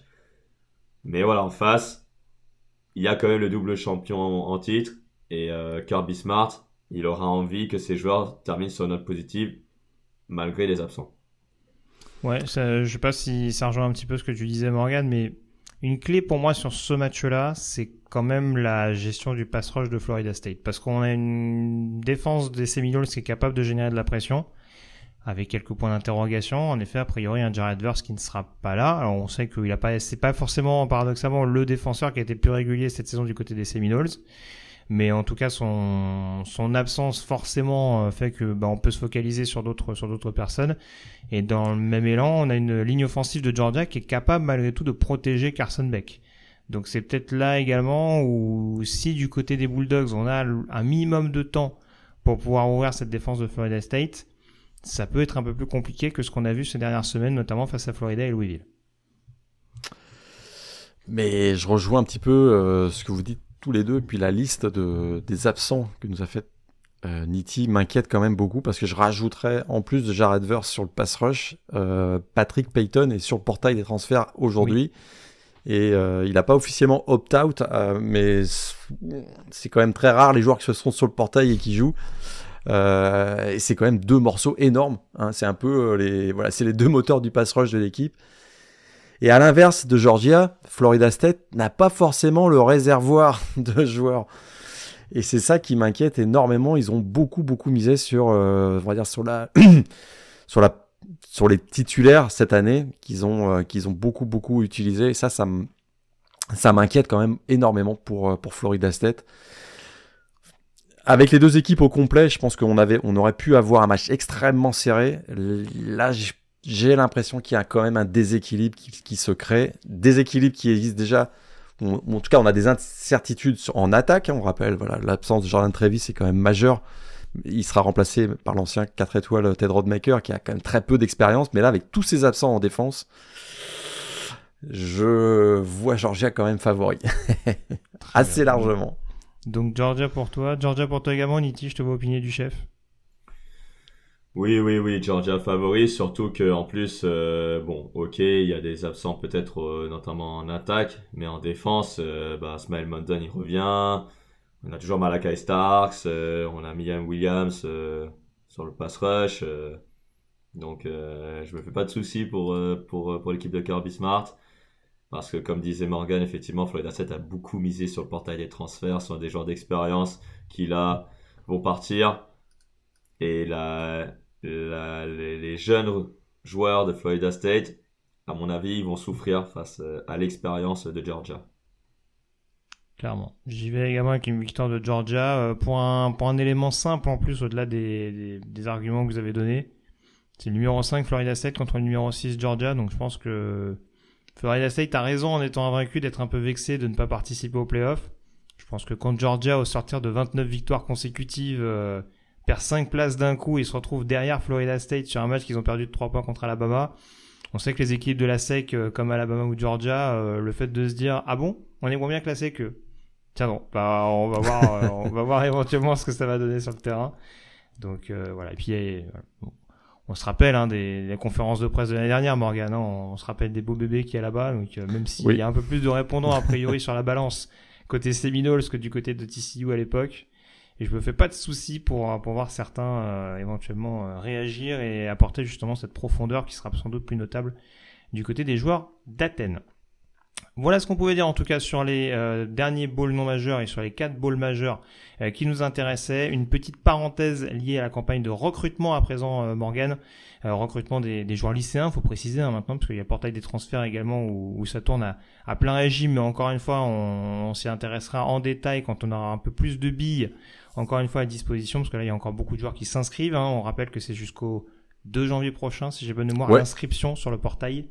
Euh, mais voilà, au fur et à mesure de, une fois que le portail sera fermé et qu'on aura vraiment une bonne idée du nombre de joueurs euh, qui ont rejoint leurs futures équipes, on, vous fera un bilan assez exhaustif. Euh, on parlera des demi-finales de playoff dans quelques minutes à peine. Morgan, juste s'intéresser donc aux premières heures de cette campagne de recrutement des lycéens anticipés, puisqu'on rappelle qu'il y a deux fenêtres, la deuxième se déroulant au début du mois de février avec le, le National Signing Day historique, on va dire, Là, on avait donc l'Earning Signing Period euh, qui nous gratifie déjà de beaucoup de joueurs engagés euh, avec l'envoi des lettres d'intention. Euh, dis-nous un petit peu quelle a été la tendance au cours de ce premier jour. Il s'est passé énormément de choses. Qu'est-ce qu'il faut globalement retenir de manière générale? Bon, cette édition 2023, elle est vraiment dans les dans aligné avec ce qu'on voit depuis 3-4 euh, ans, c'est que euh, c'est devenu le moment où l'immense majorité des prospects sortant des lycées signent leur lettre d'intention. On sait que là c'est la early signing period, donc ils ont 3 jours pour le faire. Donc le 20, le 21 et le 22 décembre. Ensuite, ce sera terminé jusqu'au premier mercredi de février. L'immense majorité, écoute, je pense que dans le top 200, il doit y avoir que 5-6 joueurs qui n'ont pas encore signé leur lettre d'intention, donc la lettre qui les engage envers une université. Donc auparavant, c'était totalement, euh, bah écoute, c'était 100% de, National Signing Day, ça se passait le premier mercredi de février. Maintenant, c'est euh, au, mois, au mois de décembre, ça s'est confirmé. C'est exactement la même chose. On avait annoncé avec les contrats NIL il y a deux ans, la grande crainte, c'était de créer des, ultra monstres du recrutement avec des programmes qui allaient tout avaler sur leur passage, bah quand on regarde le top 10 cette année, c'est pas du tout ce qui se passe. Euh, dans le top 10, il y a 9 universités différentes qui sont représentées. Seule Georgia a deux représentants. Je vais parler de Georgia dans quelques secondes. Donc on voit que finalement, il y a une espèce de... Écoute, euh, une espèce de... Je vais dire parité, pas tout à fait parité, mais en tout cas, on ne voit pas ce qu'on craignait, euh, même si quand même sur les classes de recrutement, quand on regarde par programme, c'est un peu les mêmes conférences qui vampirisent quand même, on va dire. Voilà, c'est-à-dire que il y a quand même une mesure, c'est que dans le top 10, on retrouve pas uniquement Georgia et Alabama comme ça avait été le cas, ou Ohio State comme c'était le cas les 3-4 dernières années. On retrouve, écoute, euh, bah écoute, attardons-nous un petit peu sur ce top 10 et après, on va regarder un petit peu les perdants et les gagnants. Bon, le numéro 1, on le savait. Alors moi, je, on base le classement hein, sur le sur le, le, classement, donc le ranking de 24-7 Sports, le composite, hein, qui pour moi paraît être le, plus intéressant. On qu'il y a plusieurs organismes, plusieurs observateurs qui classent les joueurs euh, un peu sur le principe, pas d'une draft, mais voilà, ça, ça, aide en tout cas à les classifier en fonction du nombre de 5 étoiles, 4 étoiles, 3 étoiles, la note qu'on leur a donnée un petit peu en amont au fur et à mesure de leur progression, ça évalue un petit peu le bilan de la classe et ça aide à savoir euh, si la classe est assez solide ou pas par rapport aux adversaires. Voilà, puis le classement composite, hein, c'est vraiment le, ça prend euh, plusieurs classements, donc le Rivals, le 24/7, le ESPN, etc. Puis ça fait une moyenne de tout ça. Il y a un algorithme il est, assez pertinent comme classement. Donc c'était Jeremiah Smith, le receveur euh, donc floridien, bah, il s'est engagé à Ohio State. Il a mis un petit peu de temps à signer parce qu'il semblerait qu'il y avait un petit désaccord sur de dernière minute sur quelques lignes du contrat Nil. Finalement, ça s'est arrangé en, fin de soirée et euh, bah, il s'est engagé et a signé sa lettre d'intention donc à Ohio State. Mais vous allez voir que dans ce top 10, beaucoup d'universités, je vous l'ai dit, sont représentées. Le numéro 2, bah, c'est le defensive lineman Williams Nwaneri à Missouri. Hein. On n'avait pas vu ça depuis euh, très longtemps, peut-être Dorial Beckham hein, qui, avait signé, qui avait signé comme numéro 1. On se souvient, c'était en quoi en 2012, je pense, 2011 ou 2012. Mm. Et ben William Sianwaniri, donc euh, bah, originaire du Missouri, hein, on savait que c'était euh, déjà, il était bien parti, mais voilà, il a signé, il a signé sa lettre d'engagement à Missouri. Tu l'as dit, je crois, mais c'est lineman défensif, hein, c'est ça. Lineman défensif, absolument. Et puis, ben, Georgia, ils ont deux, euh, deux joueurs du top 10. Donc, Ellis Robinson, le cornerback meilleur cornerback du pays. Et ils ont également le meilleur linebacker du pays, donc Justin Williams qui vient du Texas. Et puis derrière, ben, on a d'autres universités qu'on avait peut-être moins l'habitude de voir dans le top 10.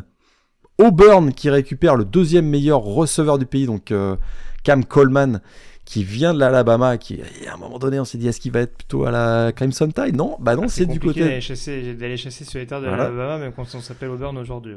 Exactement. Euh, bah, Nebraska, bien sûr, dans le top 10, on sait, vous savez de qui je veux parler, bien sûr, Dylan Rayola, donc qui a fait faux bon, un flip retentissant, lui qui était, euh, il a été engagé à Ohio State, puis envers Georgia, et finalement, pour des raisons plus familiales et un peu de contrat nil à mon avis aussi, bah, il s'est engagé envers Nebraska, puisqu'on sait que son, bah, son père et son oncle ont joué pour les Cornhuskers, et puis je termine pour les programmes un petit peu inusités dans le, dans le top 10, Texas Tech, avec euh, Mika Hudson, le troisième meilleur receveur du pays. Il vient du Texas, il reste au Texas.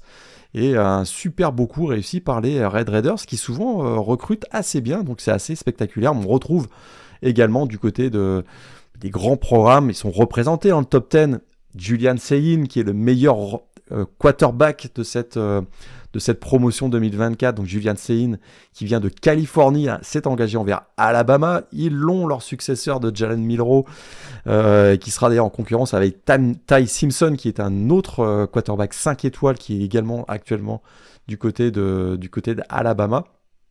Et puis on a également euh, et puis celui qui a sauvé un petit peu le programme de Florida, on va en reparler tout de suite dans les perdants, mais DJ Lagway, donc le quarterback texan s'est engagé envers Florida et heureusement parce qu'on était hmm. tout proche du désastre du côté, de, du, côté des Gators. Plutôt double menace, hein, parce qu'a priori Rayola et Sein c'est plutôt, euh, c'est plutôt pocket passeur et euh, Didier Lagoué en effet qui était un, quarterback très attendu en profil euh, polyvalent, euh, si j'ose dire. Si on s'intéresse du coup aux gagnants, quels sont les principaux noms que tu retiens pour commencer bah c'est sûr. Voilà, numéro 1 du pays, on va quand même on s'y attarder, c'est Georgia. Ils récupèrent leur place de numéro 1, puisqu'on se souvient que l'an dernier, Alabama était repassé numéro 1 donc, euh, en termes de recrutement.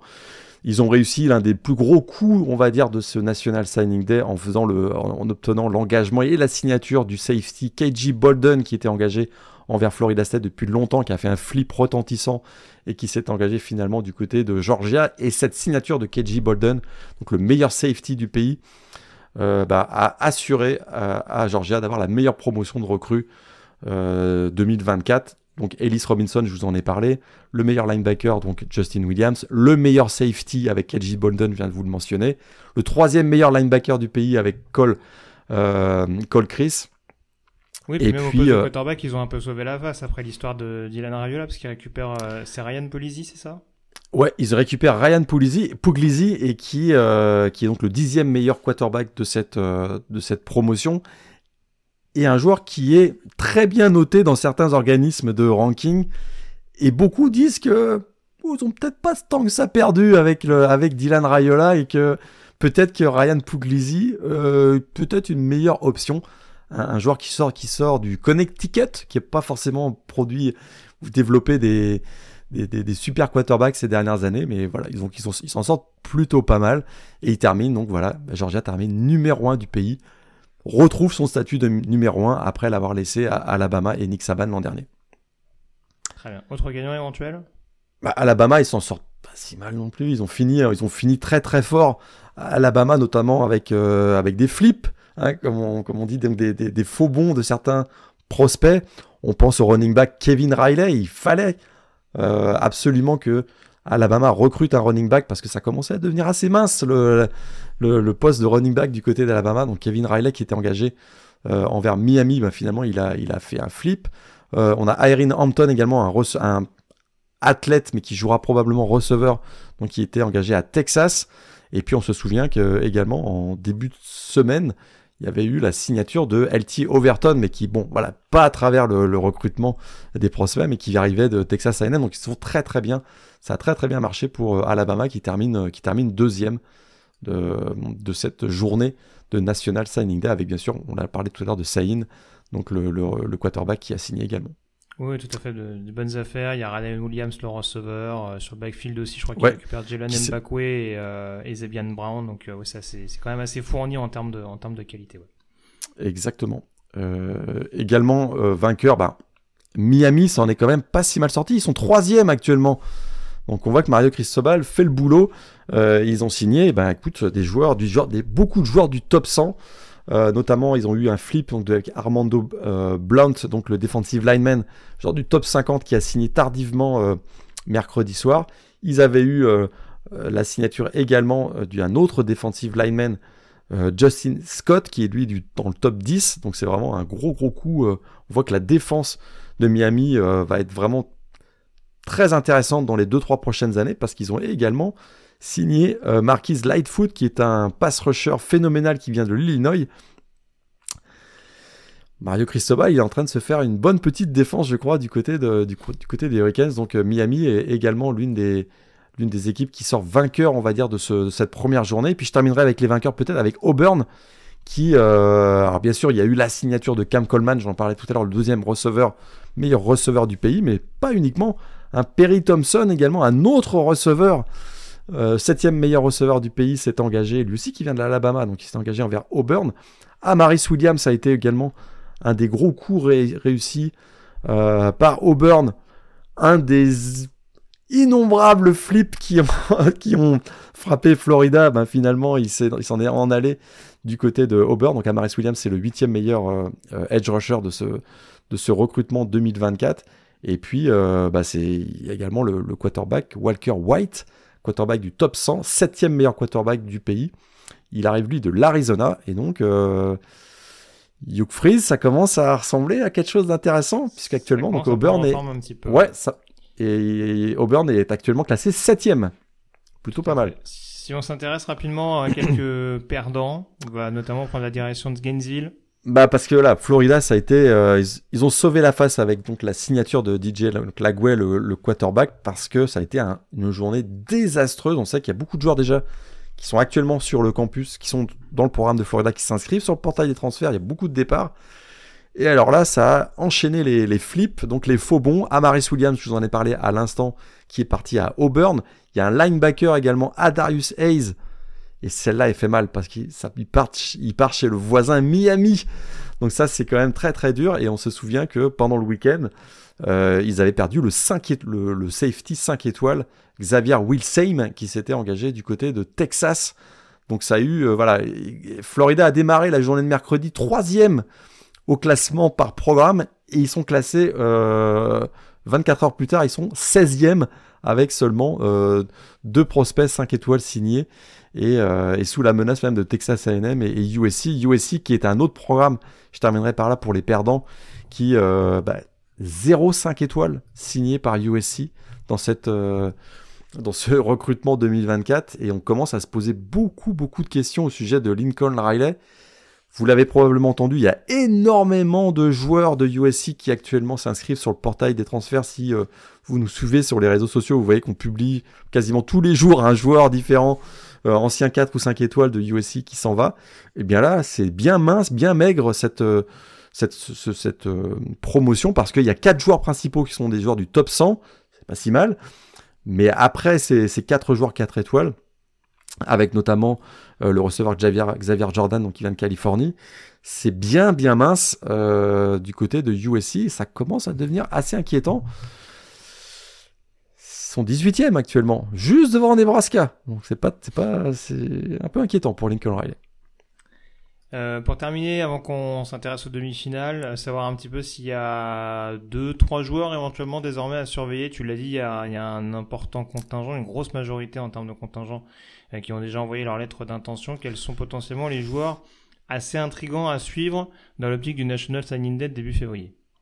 Alors, est-ce qu'il va, signer avant la fin de la early signing période? Mais il y a un gros point d'interrogation autour de Jordan Seaton, le meilleur offensive tackle du pays, classé 11e au niveau national, qui, avait fait un, commit retentissant euh, en direct à la télé sur CBS, si je me rappelle bien, envers Colorado. Euh, Colorado, ils attendent, ils attendent encore sa signature parce qu'il semblerait que euh, Maryland et Oregon euh, ferait le forcing et aurait probablement des arguments autour du dollar, j'imagine, qui pourraient lui faire changer, le, faire changer d'avis. C'est en tout cas actuellement le joueur qui n'est euh, toujours pas signé, alors que qui est voilà qui est bord du top 10. Hein, Jordan Seaton, le meilleur offensive tackle, qui devait aider Deion Sanders et Colorado à stabiliser cette ligne offensive qui a été si désastreuse cette année. Mais actuellement, il est toujours pas signé. Et ça, ça commence à être euh, un petit peu inquiétant du côté de Colorado. Peut-être des joueurs qui n'ont euh, même pas comité actuellement. Euh, le receveur Blair Gatlin, donc qui vient de l'Idaho et puis qui serait proche de Michigan, mais c'est pas signé encore. Il est toujours, il est toujours disponible. On a également le safety Xavier Mincy. Là encore, c'est un commit a priori pour Florida. Il n'a pas signé là jusqu'à présent, donc ça devient assez inquiétant.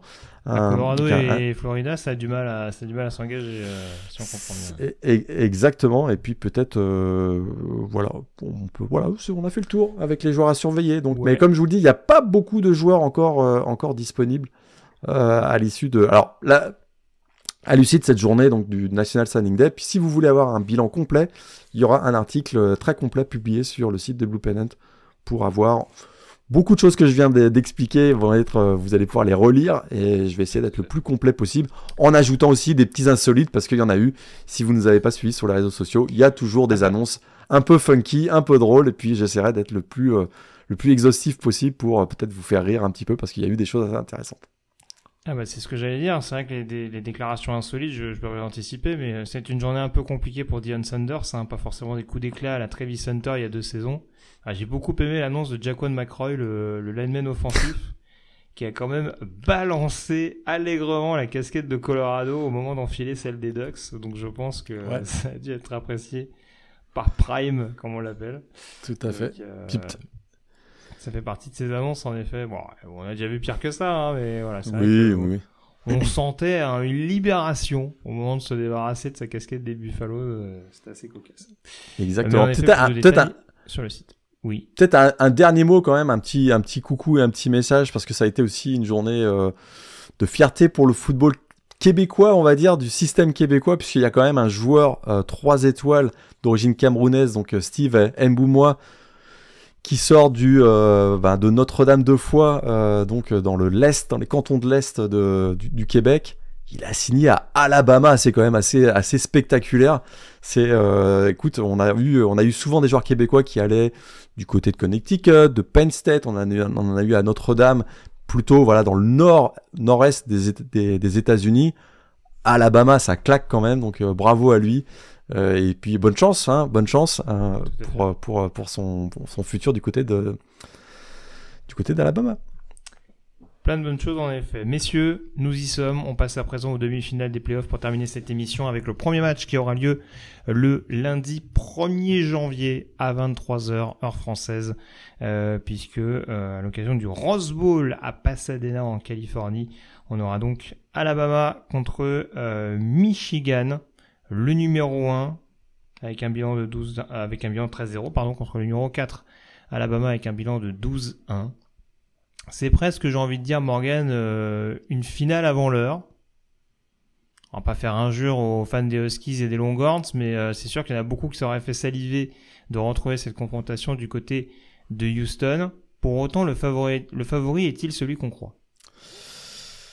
Bon, on peut rappeler la stat hein, pour les numéros 1 euh, au coup d'envoi des playoffs. Ça n'a pas été toujours annonciateur de bonnes nouvelles. Hein. donc pour Michigan, c'est Bah, de mémoire, la dernière fois qu'Alabama a joué 4 et qu'ils ont affronté un 1, c'était Clemson il y a quelques années de ça et Alabama avait gagné. Tout à fait. Tout à fait, exactement. Et puis, on a l'impression que, voilà, alors Michigan, c'est une saison parfaite, 13-0, ils ont été remarquables, impressionnants, malgré tous les scandales qui ont, qui ont entouré le programme tout au long de la saison. Ils ont su, sur le terrain et en préparation, être bien concentrés, bien focus. Euh, Jim Harbaugh sera présent, bien sûr, pour cette demi-finale, lui qui a quand même manqué beaucoup de, de matchs cette saison. Mais on a quand même l'impression, euh, je mets les pieds dans le plat tout de suite là, et pour faire rebond à ce que tu disais, que Alabama atteint son seuil de forme, on va dire, au bon moment.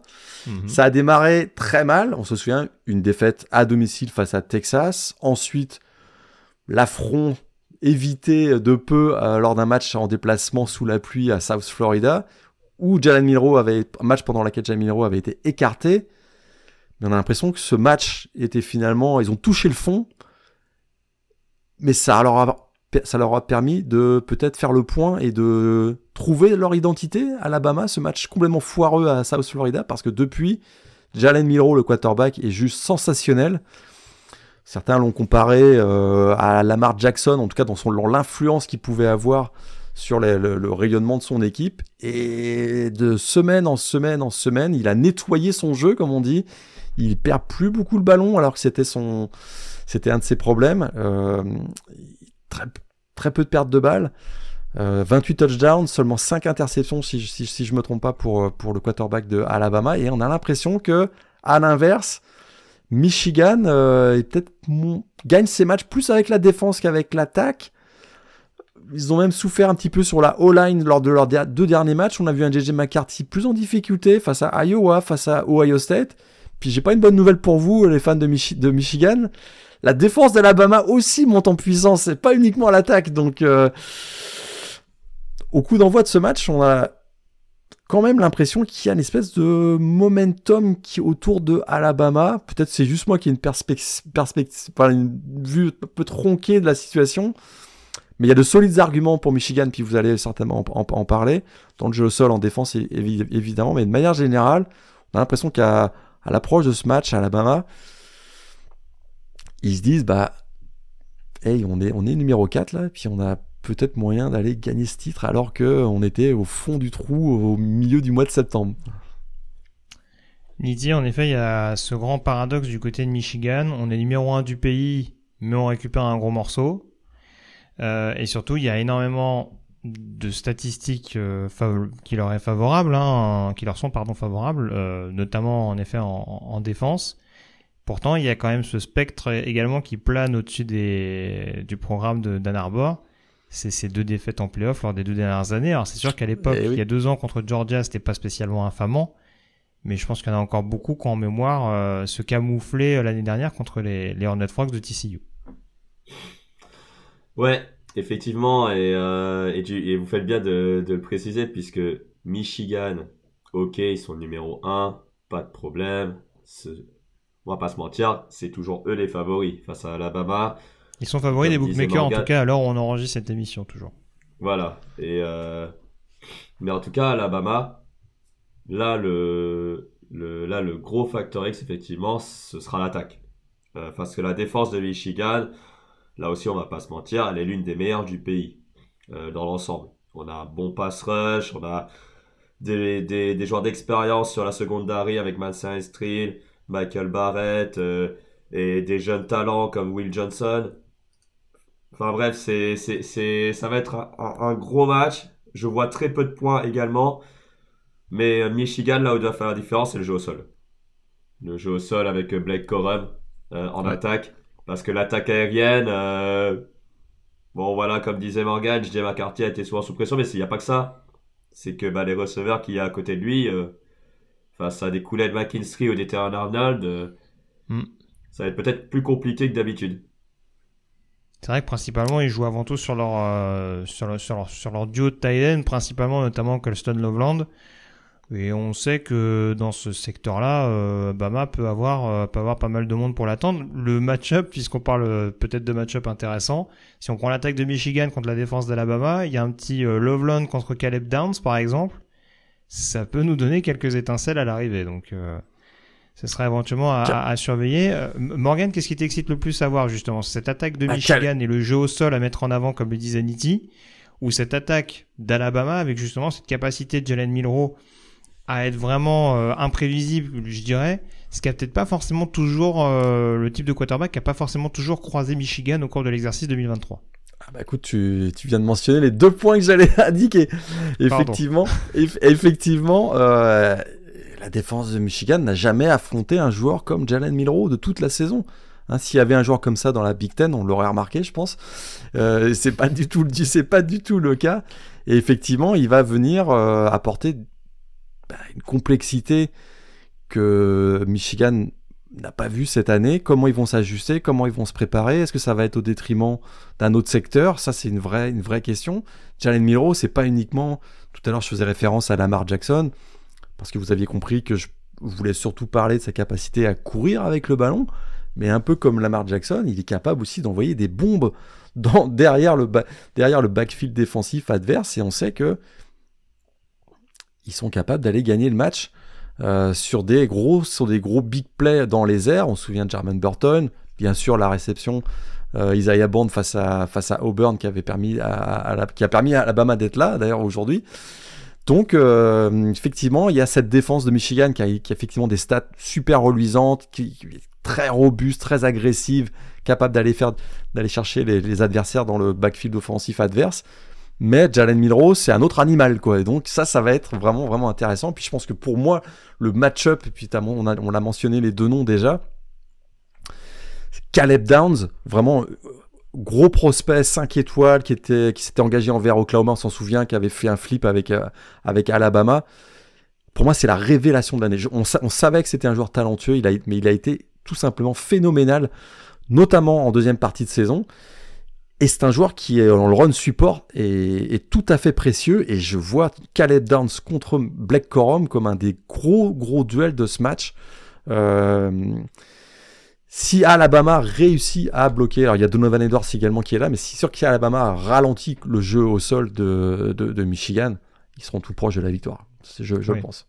Et puis euh, Nitti, pour le coup, c'est vrai qu'on parle beaucoup de Black Corum de par le, la manière dont il a transfiguré notamment le, jeu au sol de Michigan, hein, dans le sillage notamment d'une excellente euh, ligne offensive.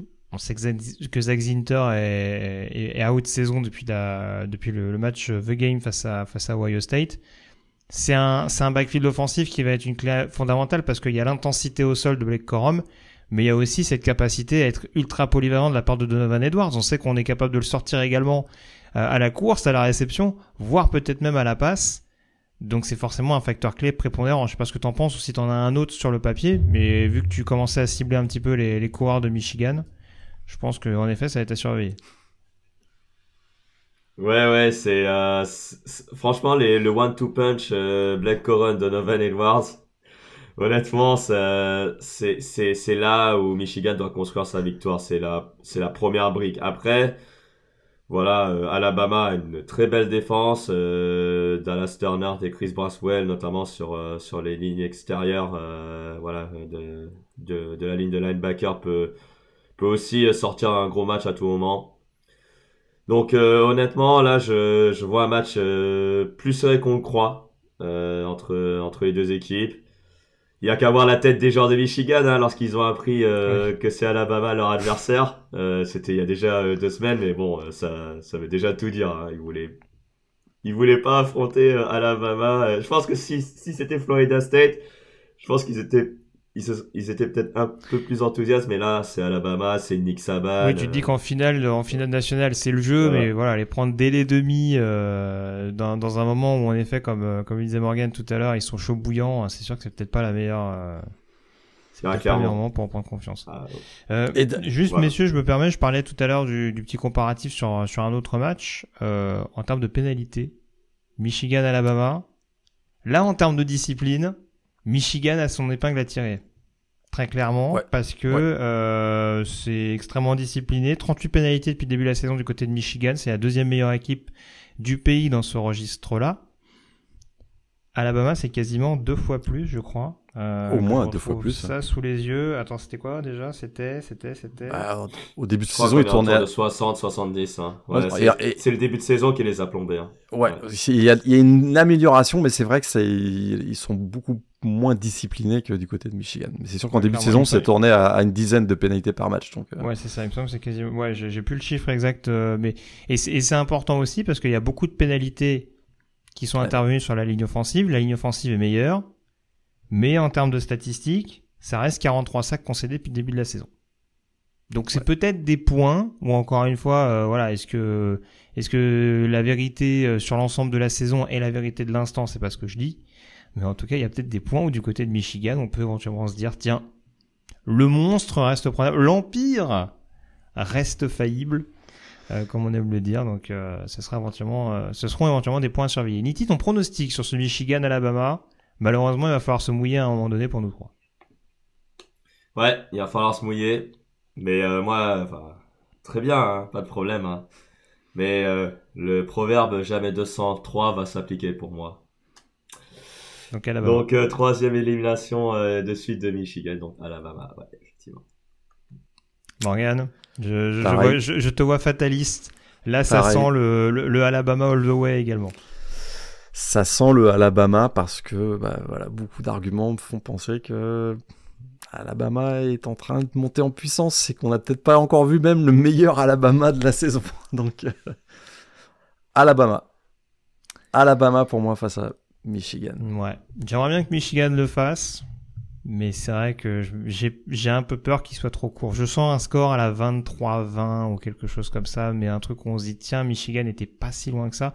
Mais c'est vrai qu'on l'a dit tout à l'heure dans les clés, il y a un Jalen Minro qui est en feu au moment où DJ McCarthy coince un peu plus. Et sur ce type de match-là, face à deux défenses qui vont être extrêmement acharnées, je me dis qu'il ça risque forcément de faire pencher la balance d'un côté plutôt que de l'autre. Donc euh, voilà. Et puis un champion de la SEC, enfin une équipe de la SEC qui est pas en finale nationale, euh, ça arrive très rarement. Je crois qu'il faut remonter au, Ohio State Oregon, non, la première finale euh, de Air Playoff pour euh, pour avoir une finale avec aucun représentant SEC en son sein. Exactement, exactement.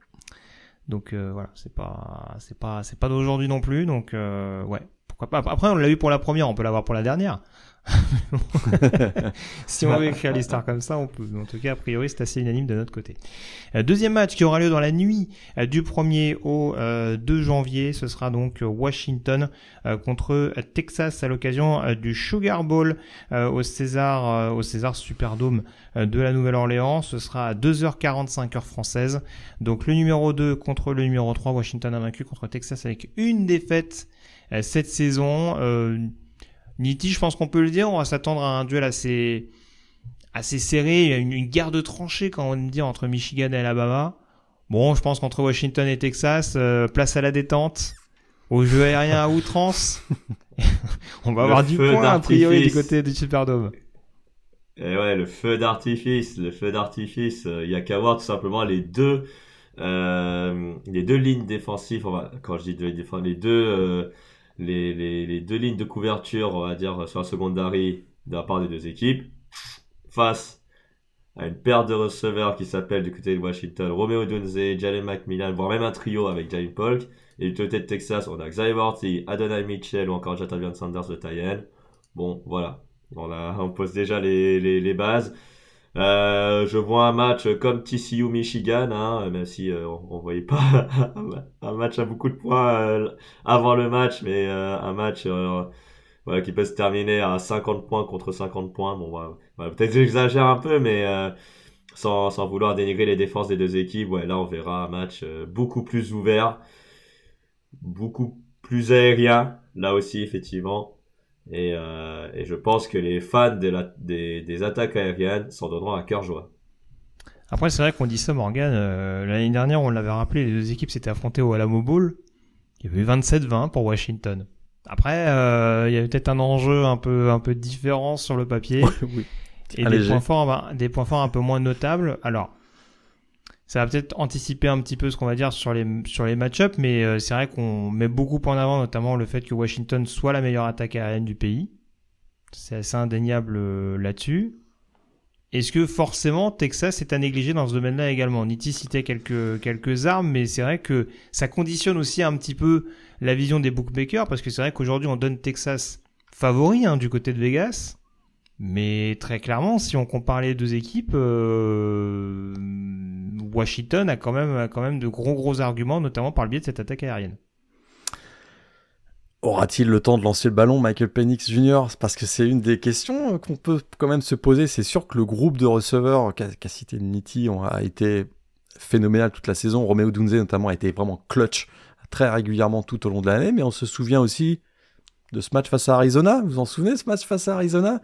Oui, les conditions météo n'étaient pas ultimes, euh, en tout cas favorables peut-être pour un jeu offensif, aérien je dirais. Mais la défense de Texas, la défense de Texas tout au long de la saison, à l'image du pass rusher Byron, euh, qui joue parfois no stackle, mais qui est capable d'aller en tout cas euh, poser des problèmes au quarterback adverse, donc Byron Murphy, Tevondre Sweat, bien sûr, Edan Burke, Barin Sorel également, capable d'aller mettre beaucoup de pression sur les quarterbacks, le quarterback adverse. On a également donc la, la, ligne de linebacker donc avec Anthony Hill et Jalen Ford. Moi, j'ai l'impression que le front seven euh, de Texas peut créer beaucoup, beaucoup de problèmes à l'attaque de Washington. Et pour moi, j'en fais la clé de ce match parce que on a beaucoup plus vu Dylan Johnson, le running back des Huskies, en fin de saison. Aussi parce que les défenses adverses commençaient à s'ajuster au jeu aérien de Washington.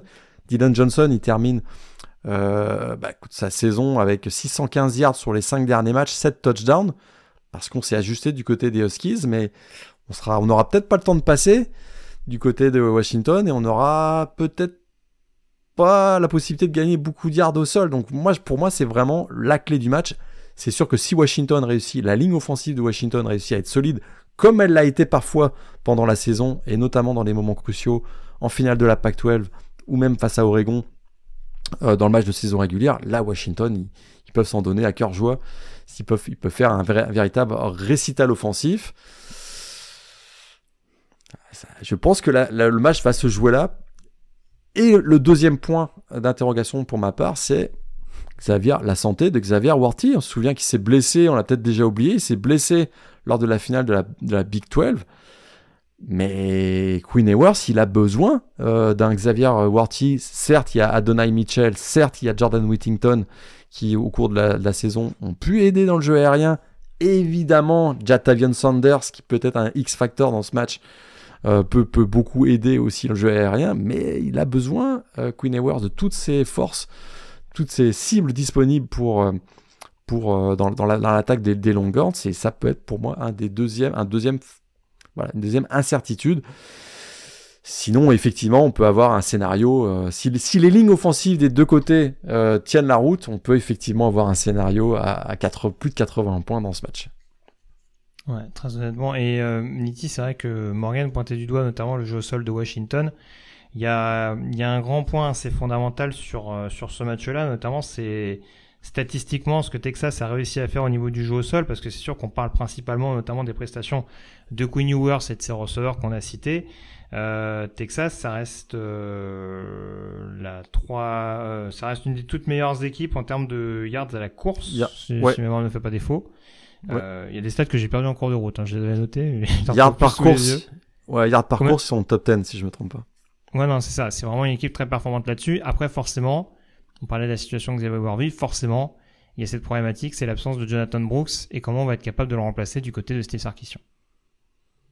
Exactement, et euh, bon, malgré que Jaden Blue et CJ Baxter ont montré des choses intéressantes en fin de saison, après c'était face à des équipes, allez, on va pas, on va pas se mentir, qui sont un peu plus faibles que, que, que Washington, donc euh, équipes qui vont affronter euh, lors de cette demi-finale, sachant en plus que la paire de linebackers avec euh, Tuputala et, et, et est quand même une des paires de linebackers qui plaque quand même le plus, donc c'est, ça peut être un, un, un match-up un des match-up clés, effectivement. Euh, moi, si je me permets, euh, Greg, je, je vais donner un autre match-up. C'est mhm. euh, Kelvin Banks contre, contre Bralen Trice. Honnêtement, là, ce, ce match-up va être très important si effectivement, alors Morgan disait combien de temps Michael Penix va avoir lancé. La ligne offensive de Texas est beaucoup plus performante, clairement, que Washington. Ça, c'est vrai.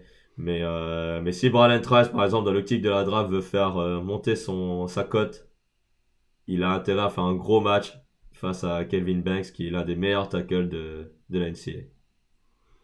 Ouais, très clairement, et c'est sûr que alors il y a des points d'interrogation, je trouve, contre la passe pour ces deux équipes-là, parce que c'est vrai que Washington a quand même été extrêmement permissif d'un point de vue yards euh, contre la passe. Alors certes, ils ont eu pas mal de blessures pendant la saison, mais on se dit que face à une attaque aérienne comme celle que peut avoir Texas, pardon, c'est pas, c'est pas, ça peut forcément être un peu rédhibitoire.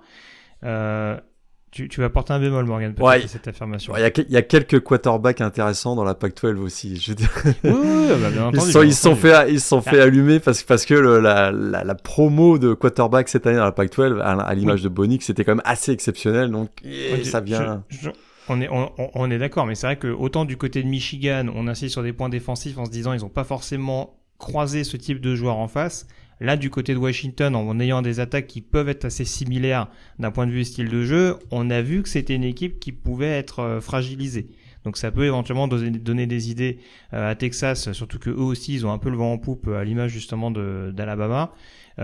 J'exclus pas de l'autre côté pour faire le parallèle là-dessus, hein, mais le backfield défensif de Texas, il est très permissif aussi depuis le début de la saison, avec peut-être moins de quarterbacks de la Big 12 euh, en vue que du côté de la Pac 12, euh, avec en plus un groupe que je trouve très très jeune parce qu'il y a beaucoup de de, de, freshmen et de sophomores dans cette euh, dans ce dans ce backfield défensif qui déméritent pas, mais sur lesquels on peut se dire en effet que bah en homme à homme euh, contre un Ramo Donze ou les différentes armes à disposition des Huskies, ça peut être assez compliqué. Donc c'est vrai que la question notamment de la défense aérienne et notamment de la défense euh, en termes de couverture va jouer un rôle fondamental sur ce match-là. Après, pour faire écho à ce que disait Nitti, Washington en termes de pass rush, eh, c'est pas, c'est pas forcément ce qu'on, c'est pas forcément ce qui fait le plus mouche depuis le début de la saison. Et en effet, face à cette ligne offensive de Texas qui peut donner un petit peu de temps à, à Quinn Ewers, on sait que son grand problème c'est son bras, hein, même si ça, ça, ça saute pas forcément aux yeux sur toutes les rencontres depuis le début de la saison.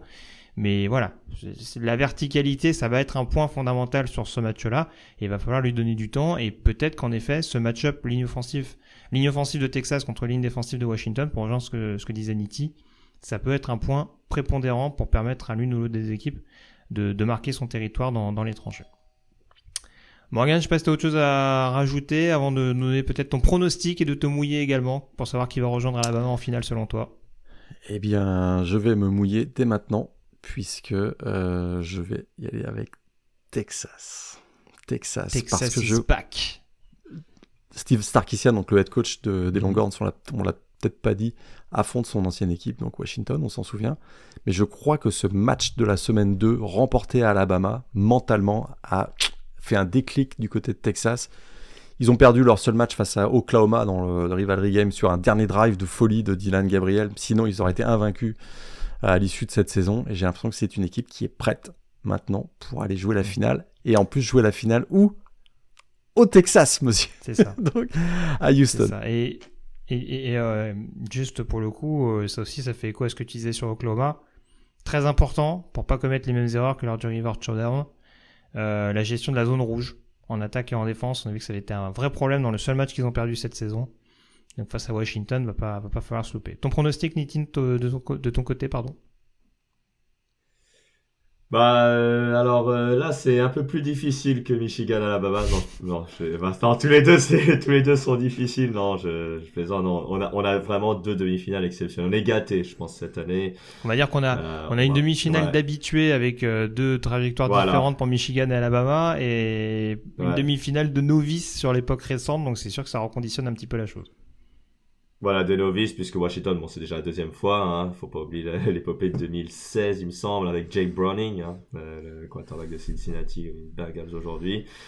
Et donc, Texas, c'est la première fois, effectivement, qu'ils y sont, hein. euh, bah oui. Et oui, hein, pour ceux qui ne le savent pas, oui, c'est la première fois qu'ils y sont euh, dans cette nouvelle formule. La dernière fois, c'était en 2009, il me semble, qu'ils ont remporté leur, le championnat lors de, de la, l'époque ancienne, la BCS, quoi. Euh, donc, euh, Ah, J'aurais plus dit disait à l'époque. 2006 de mémoire, mais euh, c'est une en finale fi- qui est chère à Morgan. ils, fin- ils ont été en 2009 en finale du BCS battu par Alabama, on se souvient. La Ah, blessure de 2009 Colt, finale, ouais. la Colt McCoy blessée, c'est Garrett, euh, Ouais. Garde Gilbert, je pense qu'il. c'est vrai qu'ils sont allés en finale en 2009. Pardon, je te laisse reprendre ton propos, Niti. Excuse-moi. Ouais. Et donc voilà pour pour terminer, donc moi je dirais effectivement là aussi Texas. Texas pour toi également. Ouais. J'ai beaucoup tâté également sur ce match-là, en effet un peu plus que sur l'autre, mais c'est vrai que j'ai du mal à me dire que voilà que tout que tout n'est pas écrit pour qu'on ait un Alabama-Texas en finale. Et je pronostique une victoire des Longhorns. Pour avoir ce duel entre Nick Saban et Steve Sarkisian, pour avoir cette confrontation, ce match retour entre Bama et Texas en terre texane, je pense que ça peut nous donner quelque chose d'assez savoureux et euh, voilà, la, jeunesse et la fougue de Texas face euh, au, comment dire au, côté euh, froid et chirurgical d'Alabama, je pense que ça peut être un match-up assez particulier. Vas-y, Niti. Bah, ce qui est sûr, c'est que là, on aura une meilleure finale que l'an dernier. Quoi qu'il arrive, les quatre, euh, franchement, méritent tellement leur On aurait de nouveau une finale de la SEC contre la, contre la Big 12, même si bon, Texas a maintenant un statut un peu particulier. En tout cas, on n'a pas fini, si c'est si la finale, on n'a pas fini d'entendre parler Greg Sankey hein, pendant toute la semaine. Regardez-moi ça, c'est ce que vous aurez l'année prochaine. Rappelez-vous qu'en finale de la Big 12, au, moment de la remise du trophée, euh, les, les 30 000 fans des Longhorns chantaient ACC, ACC dans les tribunes. Donc, euh, ça peut nous donner un duel assez excitant. Mais encore une fois, franchement, je le dis, et je pense que c'est un peu pareil pour vous. Ça a, ça a été un peu un casse-tête de vraiment partir sur un pronostic. On part sur des sensations, sur, sur, vraiment sur du ressenti mais je tomberai pas de ma chaise à titre personnel s'il y a Michigan euh, contre Washington parce qu'il y a tellement d'arguments sur chacune des confrontations que honnêtement, euh, voilà, se dire aujourd'hui que qu'il y a une équipe qui va gagner le titre national à coup sûr, même s'il y a cette étiquette, par exemple le ACC du côté du côté d'Alabama qui conditionne un petit peu un petit peu la chose avec les campagnes de recrutement, la profondeur d'effectifs, les joueurs stars, etc., etc. Reste que sur le terrain, bah Michigan par exemple a montré énormément de choses, donc euh, ça restera, euh, ça restera forcément des demi-finales extrêmement passionnantes et excitantes à suivre euh, jusqu'au bout. Je crois qu'on a fait le tour, messieurs. Je vous remercie en tout cas d'avoir été en ma compagnie. Niti, notamment en tout premier lieu, on te retrouve avec plaisir très prochainement. Est-ce que je peux me permettre de teaser, monsieur Lagré, puisqu'a priori la prochaine émission ne se, alors, j'allais dire ne, se fera pas en France. Elle ne se fait jamais en France, te concernant. Mais euh, a priori, la prochaine émission pourrait se faire sur le sol états-unien, nous concernant. tease. Bah j'utilise, euh, voilà, voilà, On a été accrédité de nouveau cette année pour euh, pour la finale nationale euh, du côté de du côté de Houston. Donc voilà, on, essaiera notamment, peut-être ça dépendra de ton arrivée sur zone. On essaiera de, de discuter de ça, mais voilà, de proposer une petite émission un petit peu un petit peu preview et de revenir un petit peu sur l'actualité récente du college football pour. on le fera. On le fera à la mi-temps, on le fera à la mi-temps du Rockets euh, Timberwolves qu'on va aller voir le vendredi. Exactement. Ah, du vendredi soir.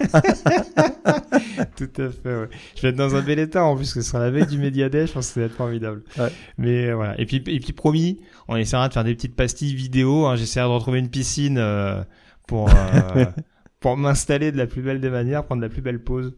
Donc, donc voilà. On vous donne rendez-vous. Restez bien connectés encore une fois sur blogopenion.com et euh, notamment sur euh, sur les réseaux sociaux pour suivre tout cela de euh, très près à partir de la première la première semaine du mois de janvier. Ça devrait être aux alentours du du 4 5 sûrement plus du 5 a priori. une fois qu'on sera bien installé sur Zone. Merci encore messieurs et à très vite pour une nouvelle émission du podcast Ball. Passez en tout cas une très bonne semaine et à très vite sur nos antennes. Salut à tous. salut à tous. Salut.